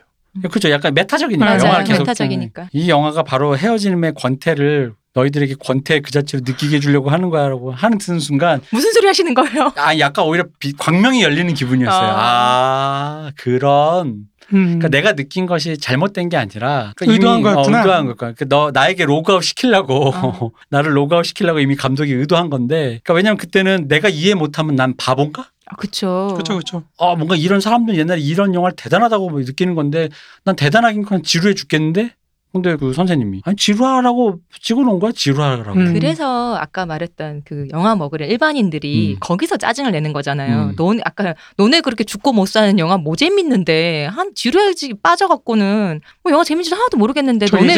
뭐가 그렇게 음. 좋다고 그러니? 라고는 거기서 그 느낌을 음. 느끼는 거거든요. 그래서 뭐 이제 예전에 그럼 나는 못 일종의- 배운 사람이야? 라는 느낌 있잖아. 네, 이건 있어요. 그러니까 그 사실 지금 2020년 기준에서 62년도에 영화를 본다라는 거 60년 전 영화잖아요. 네네. 이 영화 만들어서 태어난 애가 환갑이에요. 이 영화 만들 때 태어난 애가 환갑이에요, 환갑. 아, 맞아. 맞아, 맞아. 근데 애라고 못 부르겠어요. 어, 그러니까 그 사실 그거를 가지고 뭐라 할 건 아니고 그게 아니라 그러니까 사실 20 지금 2020년 관점에서 지금 봤을 때 어떤 느낌은 이런 거예요. 흑백 영화의 그 어떤 레트로한 멋이 좀 있고 음. 맞아. 2020년 느낌은 이 맥락을 설명해 주는 걸 조금 충분히 소화만 됐다면은 그 맥락이 분절돼서 하나하나 이게 구축되어 가는 그 언어적인 것 이렇게 그런 걸 보는 그 음. 조형적인 맛으로 보는 거지. 음. 그 트랜스포머나 그런 걸 이렇게 몰두해서 주인공의 고뇌에 같이 빠져들어가 가지고 막 이렇게 막 안 돼. 이렇게 나를 주인공을 버려두지 마. 고백해 스티브 뭐 이런 거 이런 건 아니라는 거지. 이제 음. 그런 의미로 그냥 약간 뭐랄까 respect를 가지고 옛날에 이런 조형물이 있다라는 관점으로 음. 감상하면 저는 좀 좋다고 봐요. 파르테논 신전 보듯이. 아, 그쵸. 맞아요. 음. 그거예요. 파르테논 신전에서 내가 살 건 아니잖아. 월세 그치. 천에 천에 천에 천연시, 아니잖아요. 입건 되는 거 아니야? 어. 거기 살면은. 수세시 화장실이 있나요? 뭐 이런 거 그런 거 아니잖아요. 어. 그냥 옛날에 이런 게 있었다라는 그 리스펙을 보고 보는 거니까 그런 관점. 그리고 이제 이걸 보고 기생충을 보시면 비슷한 기시감을 느끼실 거예요. 어. 짜여진 것에 네, 대해서. 그렇죠. 예, 그런 의미에서 모두가 존경하는 저의 어미새 같은 영화를 하나를 한번 해봤다. 드디어 했어요, 이거를. 음. 이 여담인데 제가 작년에 이탈리아를 갔거든요. 네. 네. 로마를 갔는데 그 그때 느꼈던 이미지하고 영화 속 이미지가 비슷하더라고요. 음. 어. 그러니까 약간 60년 동안 별로 변한 게 없다는 느낌. 그 선진국이 다 이렇다니까요. 우리 장, 저번에 일본 일본, 얘기할. 때도 이랬잖아요. 선진국이 다 이렇다니까 그러니까 지금. 그게 약간 거기에 정체한 느낌이 좀 들더라고요. 음. 한국도 어느 순간 이 모습이 이대로 그럴 수도 정체될 있죠. 것 그럴 수도. 있죠, 그럴 수도 네. 근데 우린 너무 다이나믹한 사람들이라 부수고 새거 하는 거 좋아해서 모르겠다. 뭐 터키의 거기처럼 동굴로 들어갈지도 모르죠. 일단 그럼 나머지 네. 얘기를 조금 더 우리가 좀 오버했는데 음, 네. 오늘은 이제 일식은 여기까지 하고 여기까지 또 하고. 동경만경 얘기해야 되니까 네네. 오늘 영화 드디어 대표님의 그 사랑하는 일식을 조금 조금씩만 풀다가 전체적으로 처음으로 이제 드디어 음. 했어요. 어, 네네네. 다행입니다. 한 번은 해서. 다행. 그 저기 어, 어쨌든 마지막으로 한번 여쭤보고 싶습니다. 빨갱이 옛날 빨갱이 어떻습니까? 아까 얘기했잖아요. 아 그래도 천수를 놀고 누린- 있네. 천수를 누린 빨갱이 놀고 있습니까? 아 근데 막 이렇게 오늘 대화를 해보니까 음. 아, 아까 대표님 말씀하신 것처럼 그 사람이 사실은 부르주아의 한계를 보여주는 음. 거라고 했을 때는 저는 되게 괜찮다고 생각해요. 음. 어떤 소비 사회의 한계, 중산층의 한계를 굉장히 잘 보여준 영화가 아닌가 그런 생각이 좀 듭니다. 전 그리고 전체적인 영화에서 봤을 때 안토니오니가 몇몇 영화는 또 안 그런 것도 있긴 한데 어쨌든 그 여기서 저는 사실 옛날 형들 영화를 볼 때 옛날은 주로 남성 감독들이 많으니까 옛날 형들 영화 를 볼 때 보다가 무서울 때가 있어요. 불안할 음. 때가. 뭐냐면 여자 주인공을 잘못 다룰 때 음. 이렇게까지 영화를 잘 찍어놓고 시대의 한계거나 뭐 그런 의미로 여자 주인공을 잘못 다룰 때가 있어요. 음, 뭐 폭력적으로 폭력적으로 뭐 그러면 의미 없는 노출 굳이 음. 여기서 벗길 필요가 없는데 음. 그럼 벗더라도 등 등만 나와도 되는데 음. 굳이 뭐 앞판까지 이렇게 뭐 굳이 이런 거 있잖아요 필요 없는데 음, 음. 근데 그런 의미에서 이 영화 정사라든가 그런 영화들이 굉장히 이제 되게 절제돼 있어서 음, 보기에 좀 좋았어요 음. 맞아요. 그 불안감을 저한테 항상 좀 해소시켜줘요 그 트- 저 지난 시간에 도 트뤼포 영화도 그렇고 네. 그런 게 좀 달라요 아니 왜냐면 물론 옳진 않지만 아예 그걸 호크하게 통과하는 감독도 있어요 음, 옳진 않은데 어차피 영화 그런 거 아니야? 니들 이런 거 보려고 그런 거 아니야? 하면서 혹해. 차라리 난 사실 그런 태도면 불안하지 않아요. 근데 그게 아니라 마치 앞에까지 되게 젠체하다가 갑자기 갑자기 그 순간에 불쑥 튀어나오는 그런 장면들이 있고 여기서도 사실 나는 처음 봤을 때는 음. 그랬었어요. 뭔가 알랭 들롱이랑 뭔가 이렇게 하다가 모니카 피티 벗고 막 그러니까 가슴 맞아 맞아. 노출 그, 나올 그거 봐. 어. 둘이 같이 있을 네. 때 있잖아요. 있을 집에서. 때 그런 씬이 나올까봐 불안한 거예요. 왜냐면 그게 이 분위기상 의미 없거든요. 근데 유럽 감독들 뻑하면 여자 주인공이 음. 노출을 하니까 음모까지 그냥 막 나오잖아요. 근데 보니까 그게 막 약간 불안했었어요. 어렸을 때는 그래서 어 했는데 그래서 그 팬 씬으로 대체했잖아요. 그런 장면은 아그팬 아, 아, 맞아 그팬 맞아 얘기했다. 이거 이거 어. 그팬 나 있, 있었다. 그거 집에? 옛날에 어릴 때 어. 그런 거 저도 심심찮게 그죠? 봤었거든요. 있죠. 돌리면은 어, 저 네. 벗겨지고, 벗겨지고 음, 옷 입어- 어, 그러니까 앞- 수영복을 앞뒤를 했다가 하면은 수영복 했다가 나치였다가 뭐 이런 맞아, 맞아. 식으로 옛날에 그런 이상한 팬들 많았었어요. 아니면 음. 여성의 나신 같은 걸로 이렇게 다듬어진 느낌으로 뭐 그런 거볼 팬도 있고 그래서 그 장면으로 이제 세련되게 그냥 음. 그 정도 이런 장면 한 장면 넣어야 되는 음. 거야 그러면 볼펜으로 대체했다. 어, 왜냐면은 그 영화가 뭐 여기서 잠깐 끝나면서 얘기하면은 어쨌든 권태라는 건 뭐냐면 다른 의미로 섹스리스도 있는 거잖아요. 그렇죠. 그렇죠. 그렇죠. 그러니까 음. 그런 그리고 이제 연애 관계에서 에로스라는 거 이거 이제 동경만경에서 이제 한 이제 곧 좀 이따 얘기하겠지만 에로스라는 게 필요 수반돼야 되는데 그런 것이 실종됐을 때 그렇죠. 그럼 그 여자 주인공 왜 불안해냐면 알렌드로는 새로 만났잖아 새 연인이 될 수 있는 후보자를 에로스가 회복되는 과정이 보편적으로 나오게 돼 있거든. 맞아요, 음. 맞아요. 그러다 보니까 영화가 불안했던 거예요. 음. 어, 결말이 그렇게 날까봐. 어, 어. 혹은 중간에 중간에도 의미- 나올까 봐 중간에도 그런 쓸데없이. 의미 없는 쓸데없는 신이 나올까봐. 어. 그런데도 역시 60년 전 영화지만 감독님이 그러니까 그런 일은 60년 전 없이. 노인네도 내 그런 말이. 어, 그렇게 어. 일단 이렇게 하고 네 오늘 저, 일식 네. 얘기 잘했습니다. 문세윤이랑 하니까 또 재밌네요. 재밌습니다. 아? 어, 제가 네. 이걸 기대했습니다. 어 맞아요. 역시. 아주 아주 잘하고 있어. 효과가 있어요. 음. 어. 더 불안한데 더 불안해집니다. 아니에요. 그럼 내일은 또 문세님과 함께 동경만경으로 찾아오겠습니다. 문세님 고생하셨습니다. 고생하셨습니다. 고생하셨어요 이동기 대표님. 고생하셨습니다. 감사합니다. 쉬우셨습니다.